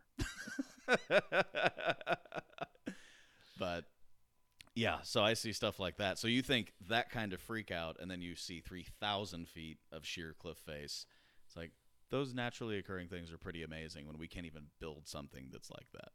Yeah. Like it's take your breath away. But yeah, that I would not recommend that game because I if no if I hadn't have had people here I probably would have cried. It was terrifying. They're like just jump off. Just see what happens. It's like no. No, no, no, no, no. I will make fun of everybody, but I'm just as worried as you are about this situation. That was the scariest thing. Well, what was your most frightening experience in real life? Most frightening experience in real life. Um, I don't know. I'm not a brave person when it comes to that kind of stuff. I don't like heights. I mean, I'm I've been so we this is the kind of person I am. Like this is the kind of thing that freaks me out. So my wife and I went recently to Miami and we were on a we went to um we stayed in a hotel that was it was in one of their channels that comes in from the intercoastal and the pool and kind of the main bar area was built about 20 stories above the main part of the street. So you would look out from the pool to the street, and then you'd look behind you, and the hotel was still another 60 stories above that. So I went to the very edge and I looked down and I was like, okay, this is fine. It's not too far above there. But the moment that I turned around and then looked at the very top of the building, like the air went out of my lungs because it was like not only am I this far away from ground level, but I'm that, but that's that high up. That's physical structure is that high up. And so I've never done anything where I'm like parasailing or I've parasailed, but that didn't freak me out. But that stuff where it's relative, where I can see just how far up I am, that freaks me out. My dad and I parasailed. I thought it was the coolest thing in the world. Yeah, I bet it was. Yeah, I mean you're however many stories up on a on a you know uh, parachute uh, by uh, you know pulled by a boat, and I've done that three times. And the first time I did it, we caught a wind coming off of a cliff, and we shot horizontally about 50 feet, and they didn't want us to do that. That was not their intention because we could have folded and fallen. And I was laughing and having a great time. I did that in Costa Rica. I did it another time at Table Rock Lake. I love that, but it's the moments where I can physically see exactly where I am that I freak out. so me on a mountain is not going to work out very well for me. But that's also the reason that I've had like two broken bones in my entire life because I try to avoid those scary situations. what about you? I've only had two broken bones in my life, Yeah. but they were both my right leg, and I just Oh. missed a step going from the living room into the garage. 'cause I was carrying a box of stuff for a garage sale, and, yep. and of course I still had the garage sale, and I hobbled around hmm all day in By the end of the day, unbelievable pain. yeah. And finally, when it was time to shut down the garage sale, the friends that were helping me with the sale said, "And now we're taking you to the emergency room. we don't care how much you scream and cry. We're taking you. You need to be treated for this." And I had both bones in my right leg, a spiral fracture in one, and hmm the other one was just broken, I guess. Anyway, they put me back together. Yep. And it works now. So That's good, yeah, especially after all day on it. yeah. Yeah. As far as being frightened, after I asked you that, hmm I thought, now he's going to turn around and ask me. Of course I am. And what am I going to tell him? and you know, I've always got lots of stories, but uh, access them right now is sometimes hard. Hmm. I'll tell you this one, and it's maybe not the most frightened I've ever been, but certainly on the list, yeah. and it kind of relates to some of the things we've already talked about. hmm Uh, alien abduction. Oh. When I was in third or fourth grade, hmm I um, went to bed one night and went to sleep. And then all of a sudden, I woke up in bed and the light was on in my room. And I couldn't move except for my eyes. I could not move. hmm And like lying in bed on my left hand side was a nightstand with a lamp on it. And that was the light that was on.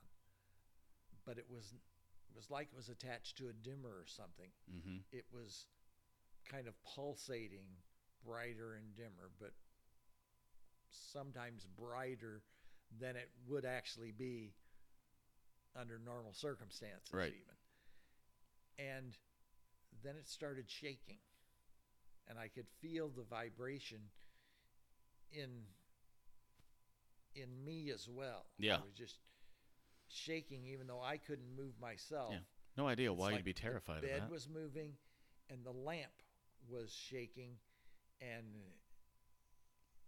the finial that screws the lampshade onto the lamp hmm was loose, I suppose, because I I could tell that the lampshade was kind of vibrating so much that it was kind of turning around, not Mhm. not spinning like you'd see in a movie or something. Yep. But it was like like it was turning. The lamp was really shaking, and I was just absolutely terrified. And then I woke up, Hmm. and it was morning, and everything was fine. And yet the fastest you ever got out of bed. It was so strange. Yeah. and this was before they you know there people telling about alien abduction stories and stuff like that all the time now Yeah. but i was like third or fourth grade Mm-hmm. and in the 60s people didn't talk about that stuff it wasn't on tv Right. and for it to be so similar to the types of alien abduction stories that you hear other people tell all the time really makes me wonder Yeah. you know, but I don't think I have any implants or anything like that. But I'll always wonder, yeah. you know, because I was so terrified because I could not move a muscle. Yeah. That's not a fun situation to be in. No. But then for it to just like just like that, it's I wake up. Was it a dream? Mm-hmm. Maybe. I don't know, but it was just the strangest the strangest thing I ever experienced, I suppose. Yeah. That's crazy. That would that would scare the hell out of me, no matter what age I was. But I never never began to think of it as a possible alien abduction. Didn't even think about aliens back then. Yeah. You know, it was just something really weird that happened to me, and it wasn't until many years later that I started hearing alien abduction stories, and uh, And the exact same thing. maybe that's what happened to me that night. Yeah. You know, No, I've only had the situations like that where I wake up and your brain doesn't let you move, and that's scary enough. I don't I don't need the the rest of the the look Yeah. to to do with that. the sleep paralysis thing. Yeah, that's never fun. It's like, is this my like? It's it lasts five seconds, and at the end of five seconds, you're wondering if this is your life now. Like, uh oh, something happened to my brain last night. That's not really good. What's gonna happen now? Am I gonna? What's gonna? Oh, now I can move. Okay, okay. Isn't it amazing how far into the future we can take something in our mind? mm-hmm. You know, Immediately. yeah. You just you can project into the future all the stuff that's going to happen or isn't going to happen because of that, and then, oh, no, it's okay. I'm good. oh, now my toes moving. I'm fine. I'm gonna be good. That's great. Yeah, those are. I uh, I've had several dreams the last like probably month or so that have been real enough and awful enough where I'm just like, I wish I was one of those people that just didn't need sleep. That'd be great. I'm I'm kind of done with sleep at this point. I've had 32 years where I've slept every day, or almost every day, probably with a couple exceptions. I don't I don't need it anymore. I'm fine. I don't need to have these dreams and stress myself out. you have stressful, stressful dreams. yeah, and normally like it's not it this started when I when we had kids because like with Connor and Archer it's like anything negative in your life is just I can extrapolate on that to to an infinite level because it affects them. And so I think because I worry about them and about everything that goes on and you know my wife and them and what happens then my brain just is like yeah what does happen? Let's dream about it. Let's figure this out. And i don't i don't react well to that. So i'll just wake up and a cold sweat and just be like okay go check on my kids make sure they're fine. Go check on my wife make sure she's good. I mean she's right there but yeah it's it's never i'm not a big fan of of those kind of dreams. Responsibility sure adds yeah. an aspect to your life that childhood doesn't prepare us for. No, not at all. And it good. You, you don't need those dreams as being a child. You already are dealing with enough stress, like the dream you had, and life and learning and growing, and your brain is constantly getting bigger and bigger, and your hormones are going crazy at some point in your life. It's like anybody who says that being young is easy. It's like it's not. It just looks fun for for us. There are a lot of things in our world and the way we treat things that are just just wrong. yeah. It's like senior citizens discounts. Really tick me off. Why don't we have discounts for young people? yeah.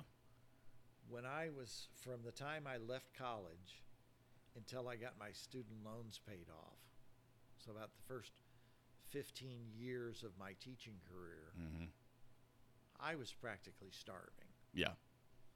You know, it's really difficult for one person without a roommate or a wife that Mhm. also works or something Yep. to maintain a household. Yeah. It really is hard to do that nowadays. hmm And